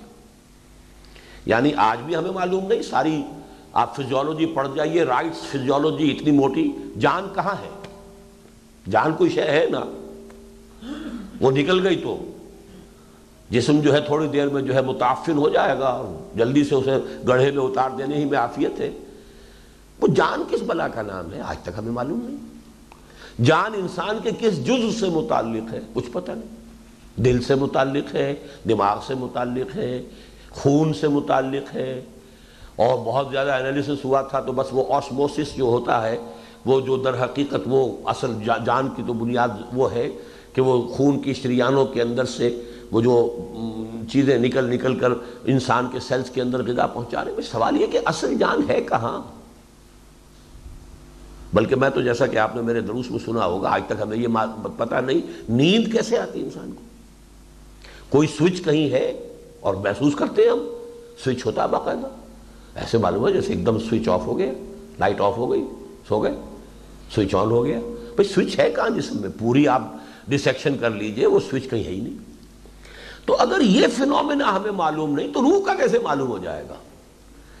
اس پر بڑا خوبصورت شعر ہے یہ، جان نہاں در جسم، او در جان نہاں اب یہ او کا لفظ یا زو معنین ہے۔ او اللہ کے لیے بھی ہو سکتا ہے، او روح کے لیے بھی ہو سکتا ہے۔ جان نہاں در جسم، میری جان میرے جسم میں چھپی ہوئی ہے۔ او در جان ہاں۔ اور اللہ کہہ لیں یا روح۔ وہ بھی تو روح ہے۔ روح امر جو کہا گیا بر روح ہی۔ واحد متکلم کے سیغے کے ساتھ اس کی اضافت ہے۔ او در جان ہاں۔ اے نہاں، اندر نہاں۔ اے جان جان۔ یہ جان کی بھی جان ہے۔ مزید برآں۔ انسان کے یہ دونوں وجود دانا و بینا ہے اس کی آنکھیں صرف ظاہری یا حیوانی دیکھنا دیکھتی ہیں اور اس کا اور کان صرف ظاہری یا حیوانی سننا سنتے ہیں۔ اور یہ دونوں ہوا سے ظاہری اپنی حاصل کردہ معلومات، سینس ڈیٹا کو عقل حیوانی یعنی دماغ کے حوالے کر دیتے ہیں، جو ان سے نتائج اخذ کرتا ہے۔ اب اگر روح کا بھی ایک مکمل وجود ہے اس کے اپنے sense of organs sense organs ہونے چاہیے کہ نہیں؟ مکمل وجود ہے نا۔ Independent of this animal existence if it is an absolutely independent existence تو اس کے اپنے حواس ہونے چاہیے۔ اس کے اپنے سورسز آف نالج ہونے چاہیے۔ اس کا اپنا پروسیس آف تعقل ہونا چاہیے۔ اور وہ ہے۔ جبکہ روح انسانی بھی نہ صرف دیکھتی اور سنتی ہے اور اس کا یہ دیکھنا اور سننا ظاہری آنکھوں اور کانوں سے بالکل آزاد ہے۔ بلکہ تعقل اور تفقع بھی کرتی ہے، جس کا کوئی تعلق عقل حیوانی یا دماغ سے نہیں ہے۔ تو روح کے اعلی بصارت و سماعت اور تعقل و تفقع کا نام اصطلاح قرآنی میں قلب ہے۔ قلب دیکھتا ہے، قلب اندھا ہو جاتا ہے، قلب سنتا ہے۔ یہ کون سا قلب ہے؟ قلب غور کرتا ہے۔ لہم قلوب لا یفقہون بہا۔ ان کے دل ہیں جن سے وہ سوچتے نہیں، فہم حاصل نہیں کرتے۔ وہ لہم آئین لا یبصرون بہا ان کی آنکھیں ہیں، اس سے دیکھتے نہیں۔ کون سی آنکھوں سے نہیں دیکھتے؟ ان آنکھوں سے نہیں دیکھتے۔ کون نہیں دیکھتا؟ ابو جہل نہیں دیکھتا تھا۔ ابو لہب نہیں دیکھتا تھا۔ یہ اس کے دل کی آنکھیں ہیں۔ لہم آئین لا یبصرون، لہم اب آزان لا یسمعون بہا۔ ان کے کان ہیں، سنتے نہیں۔ یہ کان یہ سنتا تھا وہ۔ ابو جہل بھی، ابو لہب بھی، ولید بن مغیرہ بھی خوب سنتا تھا، خوب سمجھتا بھی تھا۔ اولائک کل انعام بل ہم اپل چوپایوں کے مانند ہے، جیسے کان کتے کے ہیں، اس نے بھی آہٹ دیکھ لی، ایک گاڑی آ رہی ہے، فوراً درمیان میں سے واپس ہوتا ہے۔ تو اتنا ہی تم نے بھی سن لیا، تو کون سا فرق ہو گیا تمہارے اور اس کے مابین؟ بکری بھی سونگ کر پتا کر لیتی ہے یہ میرے کھانے کی چیز ہے کہ نہیں ہے۔ انعام کے درجے میں تو وہ ہے۔ انعام کی آنکھیں ہیں، ان کی آنکھیں، انعام کے کان ہیں، ان کے کان ہیں۔ انعام کا بھی دماغ ہے۔ وہ تو میں نے بڑی یعنی کلاسیکل مثال ہے جو میرے دروس میں آپ نے دیکھی ہوگی کہ وہ چھوٹا سا کیڑا، یہ میرا تجربہ تھا۔ باقاعدہ تجربہ کیا میں نے، وہ چل رہا ہے۔ میں نے تنکا رکھ دیا، انہیں ڈائریکشن موڑ لی، پھر تنکا رکھا۔ پھر ڈائریکشن اس نے اپنی چینج کی، تیسری مرتبہ بھی کی، چوتھی مرتبہ اس تنکے کے اوپر سے گزرا۔ اینالائز کیجیے آپ۔ اس کا وہ ادراک بھی ہے، احساس بھی ہے سینس آف ٹچ بھی ہے۔ پھر اس نے فیصلہ کیا ہے کہ there obstruction in my way and پھر فیصلہ کیا ہے کہ آئی مسٹ avoid it اس نے تین مرتبہ اوائڈ کیا، پھر آخری فیصلہ کیا ہے کہ یہ پیچھا نہیں چھوڑ رہی obstruction I have to overcome it اب تعقل کسے کہتے ہیں آپ اس کے سوا؟ کیا اس کیڑے کے اندر وہ تعقل کا پروسیس نہیں؟ اس نے محسوس کیا ہے، اس نے سوچا ہے، اس نے غور کیا ہے، اس پر فیصلہ لیا ہے۔ پھر تین مرتبہ فیصلہ کرنے کے بعد سوچا ہے کہ یہ پیچھا نہیں چھوڑ رہی ہے، یہ بلا۔ I have to confront it I have to overcome it ایک فیصلہ کیا، اس پر اقدام کیا۔ تو تعقل تو ہر کیڑے کے اندر موجود ہے۔ وہ تعقل، وہ حیوانی تعقل ہے۔ ایک ہے انسانی تعقل، روحانی تعقل۔ روحانی وجود کا مسکن بھی قلب، اس کی آنکھ بھی قلب، اس کے کان بھی قلب، اس کا دماغ بھی قلب۔ اب یہ سنیے، پڑھیے۔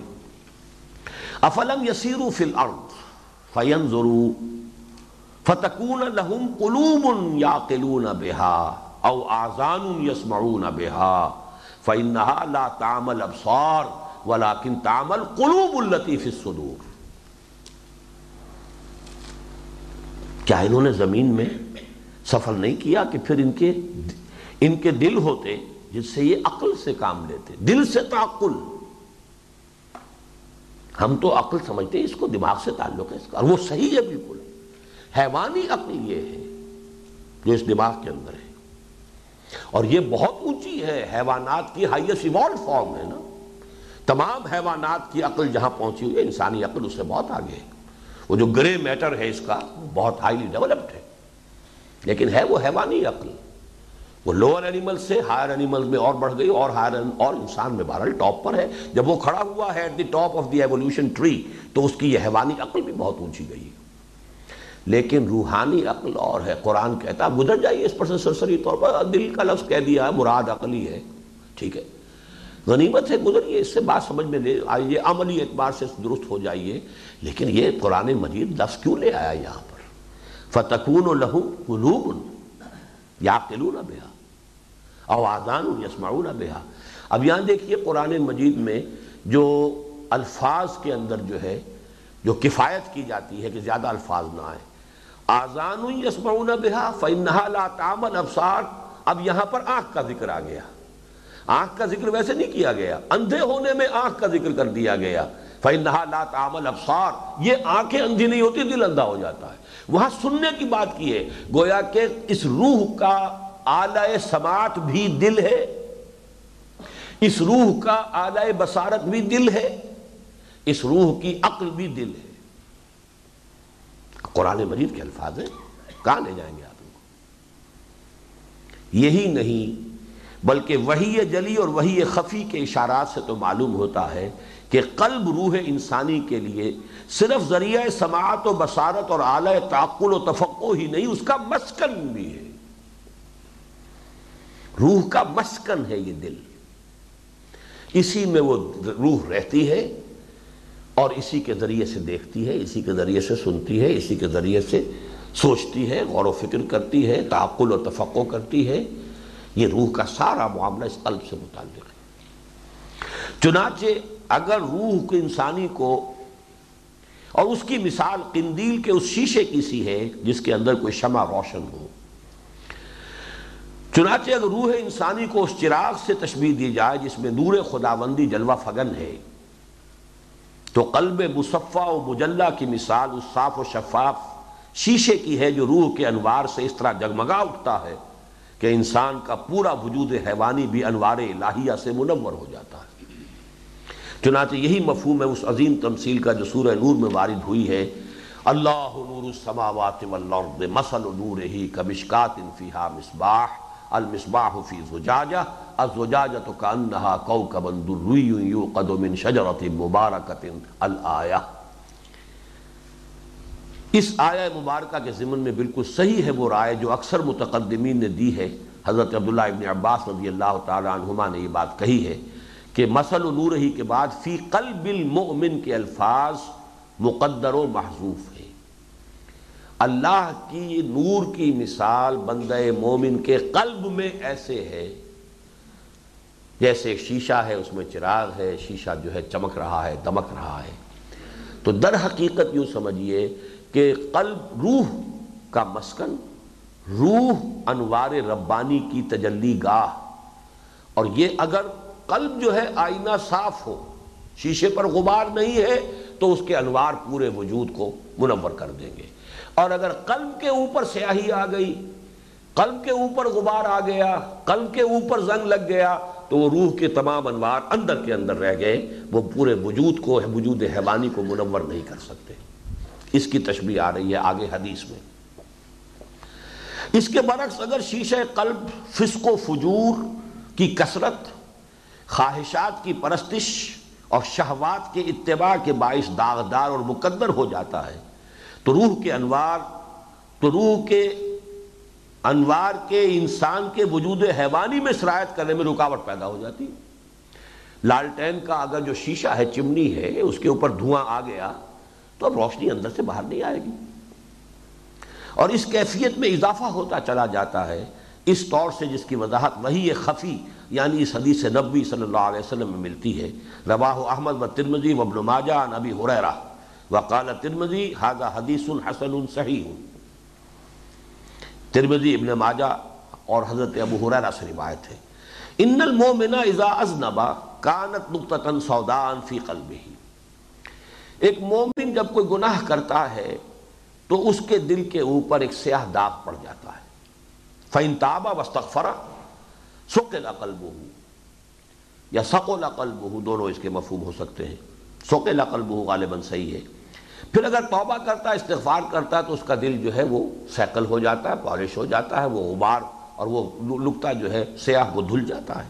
وہ ان زیادہ اگر گناہ میں زیادتی کرتا ہے زیادت وہ سیاہی بھی بڑھتی چلی جاتی ہے۔ حتیٰ تال القلب یہاں تک کہ وہ پورے دل کے اوپر چھا جاتی ہے۔ فضالکم الرعن الذی ذکر اللہ تعالی کلا بل رانا علی قلوبہم ما کانوا یکسبون یہ ہے وہ رین جس کا ذکر اللہ نے سورہ متففین میں فرمایا ہے کہ بلکہ ان کے دلوں کے اوپر، ان کے اعمال کی وجہ سے رین زنگ آ گیا ہے۔ یہ آتا ہے اور قلب کے اوپر جب یہ زنگ آ گیا، اب روح جو ہے وہ اندر دفن ہو گئی۔ جسم سے سلسلہ منقطع ہو گیا، وجود حیوانی اب سکہ اس پر نفس امارہ ہی کا چلے گا۔ ان نفس اللہ بسو اور اس عمل فنومنن کی یہی وہ منطقی انتہا ہے جسے وہی جلی میں ختم قلوب اور طبع قلوب سے تعبیر کیا گیا، فرمایا گیا بفاوا الفاظ قرآنی، ختم اللہ علی قلوبہم وعلا سمہم وعلا ابصارہم رشاوت ولہم عذاب علیم۔ عذاب عظیم۔ اللہ نے مہر کر دی ہے، ان کے دلوں پر اور ان کے کانوں پر اور ان کی آنکھوں پر پردہ ہے اور ان کے لیے بہت بڑی سزا ہے۔ اور دوسری آیت، اولائک الذین تبع اللہ علی قلوبہم وسمہم وابصارہم واولائک هم الغافلون۔ اللہ، یہی وہ لوگ ہیں جن کے دلوں، کانوں اور آنکھوں پر اللہ نے مہر لگا دی ہے اور وہی ہیں حقائق اور معارف سے غافل اور بے خبر۔ ایک حدیث جو اسی مضمون کے اس میں الفاظ آئے ہیں، یہاں تک کہ حضور نے مٹھی بند کر کے کہا، دل ایسے ہو جاتا ہے، بند۔ گناہوں کی کثرت کی وجہ سے۔ اور یہ بند جو ہے، یہ گویا کہ قبر کے اوپر آپ نے آخری سلے رکھ کے اور روح جو ہے اس کے اندر دفن کر دیا۔ اور یہی وہ کیفیت ہے جسے قرآن انسان کی روحانی موت سے تعبیر کرتا اس لیے کہ اس حال میں انسان کے وجود حیوانی کا اس روح ربانی سے تعلق بالکل منقطع ہو جاتا ہے، جس نے اسے شرف انسانیت عطا فرمایا تھا۔ فیضا سویت ہوں نفق تو فی مر روحی فقعو لہو ساجدین کنیکشن منقطع ہو گیا۔ وجود حیوانی اس سے بالکل محروم۔ نتیجتاً اور اس کا نہا خانہ قلب روح کی قبر کی صورت اختیار کر لیتا ہے۔ نتیجتاً انسان کی صورت میں ایک دو ٹانگوں پر چلنے والا حیوان باقی رہ جاتا ہے۔ جو حقیقت انسان کے اعتبار سے ایک چلتے پھرتے مقبرے اور متحرک تعزیے کے سوا اور کچھ نہیں ہوتا، اولائک کل انعام بلہم اضل۔ یہ چوپایوں کے مانند ہے بلکہ ان سے بھی زیادہ گئے گزرے، ان سے بھی زیادہ گمراہ۔ اس لیے کہ چوپایوں کو تو وہ شاید دی نہیں گئی تھی اور میرے نزدیک یہی وہ روح ربانی ہے اصل میں، اس آیا مبارکہ میں جس کا تذکرہ ہے۔ انا عرضنا الامانة على السماوات والارض والجبال فابين ان يحملنها واشفقن منها وحملها الانسان انه كان ظلوما جهولا یہ روح ربانی اور کسی شے میں آسماں بار توان بار امانت نہ تما کشت نہ تما گشت کشید آسماں کے لیے اس بار امانت کا اٹھانا جو ہے اس کے لیے ممکن نہیں تھا قرآن فال بنا میں من دیوانہ صدن یا ہم دیوانوں ہی کے حق میں یہ اللہ کی امانت آنی تھی، وہ امانت ہے۔ روح ربانی کا امین ہونا معمولی بات ہے۔ جس کی وجہ سے مسجود ملائک بنا ہے۔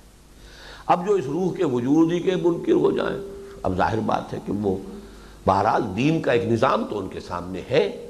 اس نظام کو قائم کرنے کی جد و جہد بھی ان کے سامنے ہے۔ اور یہ دین کے حصے ہیں۔ ان کی اہمیت ہے۔ میں پھر عرض کر رہا ہوں، جب جو میں نے کل عرض کیا تھا کہیں یہ ساری ہماری مطالعے اور سوچ کا نتیجہ برعکس نہ نکل آئے۔ جیسا کہ میں نے کئی مرتبہ کہا ہے ون ایئر کورس کے اندر بڑے خطرات مضمر ہیں۔ بڑا جو ہے، اس کا جو ہے، ہمیں نیگیٹو ریزلٹس بھی ملے ہیں، لیکن اس کے باوجود میں اپنے اس فیصلے پر قائم ہوں کہ بہرحال میں نہیں چاہتا کہ زیادہ کثیر تعداد میں لوگ جمع ہو جائیں اور ہو وہ ڈم اینڈ ڈیف قسم کے لوگ، کوئی فائدہ نہیں۔ تھوڑے ہوں، لیکن علا وجہ بصیرت قل هذه سبیلی ادعو اللہ علی بصیرت انا ومن اتبعنی۔ یہی ہوگا سلو اینڈ سٹیڈی اسی سے در حقیقت بلڈ ہوگا وہ نیوکلیس دیر لگ جائے، کوئی پرواہ نہیں. وی آر ان نو ہری یہ اصل میں جملہ ہے، بڑا پیارا مجھے یاد رہتا ہے، وہ جو فلم بنائی تھی لیبیا نے عمر مختار پر، تو اس کے وہ جو lion of the desert Omar Mukhtar نے ایک نیگوسیشن میں محسوس کر لیا تھا کہ مجھ پر ایک چال چلی گئی ہے، میں اس کے دام میں پھنس گیا ہوں۔ کچھ ٹائم گین کیا اٹیلینز نے ان کے ساتھ صلح کی گفت و شنید کرنے کے معاملے میں۔ لیکن وہ اصل میں سارا ٹائم گین کر رہے تھے۔ اپنی فوج جو ابھی انہوں نے اتارنی تھی، مزید کمک لانی تھی اس کے لیے۔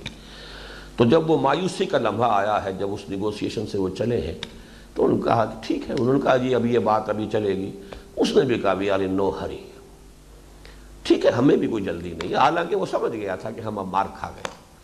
لیکن یہ کہ بہرحال آدمی کو جو بات نیگوسیشن میں تو یہی کہنی چاہیے کہ معلوم نہ ہو دوسرے کو کہ اس کے زمین، اس کے پاؤں تلے سے زمین کھسک گئی ہے۔ تو اسی طریقے سے سمجھ لیجیے کہ ہمیں کوئی جلدی نہیں ہے، ہمیں کام کرنا ہے، اپنا فرض ادا کرنا ہے۔ لیکن یہ کہ وہ ہماری سوچ جو ہے، وہ مفلوج سوچ نہ ہو۔ ہماری دینی ہمارا دینی فکر جو ہے، وہ جامع ہو، بھرپور ہو، اس کے تمام جو اطراف و جوانب ہے وہ ہمارے سامنے ہو۔ اور اس میں جو بھی کمی ہمیں محسوس ہو رہی ہو، اس کی تلافی کی بھی ہم کوشش کریں۔ لیکن وہ جس چیز کو کہ ہم نے یوں سمجھیے کہ جو نصوص قطعیہ ہیں دین کے، اور وہ جو دلائل اور براہین جس کے کہ بالکل مسلم ہے ان کی بنیاد پر جس چیز کو اختیار کرنا ہے، وہ کام کرتے رہنا ہے، اس کے اندر کوئی کمی نہ آنے پائے۔ چنانچہ ایسے ہی حقیقت کے اعتبار سے مردہ اور ظاہری اعتبار سے زندہ انسانوں کا ذکر ہے ان آیات قرآنیہ میں۔ ان اس میں الموتا اے نبی، آپ مردوں کو نہیں سنا سکتے۔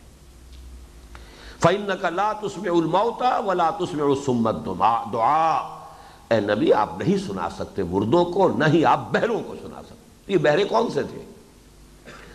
جنہیں بعض لوگ خام خواہ گھسیٹ لے جاتے ہیں سماع موتا کے ایک اخلاق، ایک اختلافی مسئلے کے بحث و مباحثے میں۔ سماع موتا کے قبر والا سن رہا ہے کہ نہیں سن رہا؟ ہے ایک علیحدہ بحث ہے، علیحدہ اس کا مسئلہ ہے، اس پر جو بھی آپ کو روایات ملتی ہیں۔ صرف یہ ہے کہ ہمیں نہیں پتا سنتا ہے کہ نہیں سنتا۔ ہمیں تو معلوم ہے کہ حضور نے یہ کام کیا ہے کہ قبر پر جاؤ، السلام علیکم کہو۔ کہیں گے ہم تو؟ اللہ اللہ خیر صلی سنیں تب بھی کہیں گے، نہیں سنتے تب بھی کہیں گے۔ اس لیے کہ ہم تو، ہمیں تو حضور کا اتباع کرنا۔ بس۔ اس سے زیادہ سیف اور کوئی موقف نہیں۔ جو حضور سے ثابت ہے وہ کرو، جو نہیں ہے اس کو چھوڑ دو۔ اب وہ سنتے ہیں کہ نہیں سنتے اور پھر یہ اس کو چھوڑیے۔ وہ آیا، حضور کا خاص معاملہ تھا جو آپ نے کھڑے ہو کر، جو بدر کے کفار کا جو، یہ جو قبر تھی، گڑھا، اس کے اوپر بھی کھڑے ہو کر آپ نے گفتگو کی تھی۔ اب اس پہ پھر ویسے چلیں گے کہ یہ تو ایک معجزہ تھا، یہ تو حضور کا خاص معاملہ۔ کوئی غرض نہیں ہمیں اس سے۔ لیکن ان آیات کا کوئی تعلق اس سماع موتا کے اختلافی مسئلے سے نہیں ہے۔ ان کا تعلق اس سے ہے کہ زندگی میں بھی روح سے تھا، زندگی میں بھی تہی جن کا جسد۔ زندہ تھے، ان کی روحانی موت واقع ہو چکی تھی۔ ان کی ان کی ارواح، ان کے دلوں کے اندر جو بند ہو چکے تھے، قبریں۔ قبروں کی صورت اختیار کر چکے تھے ان کے قلوب اور ان کی ارواح، ان کا روحانی وجود ان میں دفن ہو چکا تھا۔ اب جو کچھ زندہ تھا وہ حیوان زندہ تھا، حیوان انسان زندہ تھا، انسان انسان مر چکا تھا۔ الغرض جب تک کوئی شخص انسانی شخصیت کے ان دو متضاد اجزائے ترکیبی کو نہ جان لے، وہ دین و مذہب کے لطیف تر حقائق اور وہی آسمانی میں وارد شدہ معارف و حکم کا کما حق ہو ادراک نہ کر سکے گا۔ اور مئی محرومی و تہی دستی، اگر مقام دعوت پر فائز ہو جائے، تو اس کی تمام تر گفتگو احکام شریعت اور نظام اسلام کے بارے میں تو ہوگی۔ حقائق ایمانی کا تذکرہ ہوگا بھی تو بس سرسری سا۔ عقائد کے درجے میں کاؤنٹ کر لیجیے، یہ یہ چیزیں ماننے کا نام ایمان ہے۔ اور اگر شارح و مفسر قرآن بن بیٹھے تو لغت و نحو کے اشکالات، معنی و بیان کے لطائف اور فصاحت و بلاغت کے نوادرات سے تو خوب بحث کرے گا۔ لیکن فلسفہ و حکمت دین کے لطیف و غامز نکات اس کی نگاہ سے اوجھل رہ جائیں گے۔ اور حقائق و معرف ایمانی کے اعتبار سے اہم ترین مقامات سے وہ ایسے گزر جائے گا جیسے وہاں کوئی لائق توجہ بات ہے ہی نہیں۔ اصل میں یہ ہمارا در حقیقت اب جو اس حقیقت انسان کے مضمون کی دوسری قسط تھی اور ابھی تیسری لکھی جانی تھی جو آج تک نہیں لکھی گئی۔ وہ تیسری جو نہیں لکھی گئی، کچھ اس کی باتیں بھی آج شام کو۔ اور میرا یہ خیال ہے کہ اب ہمیں ذرا وقت کا کچھ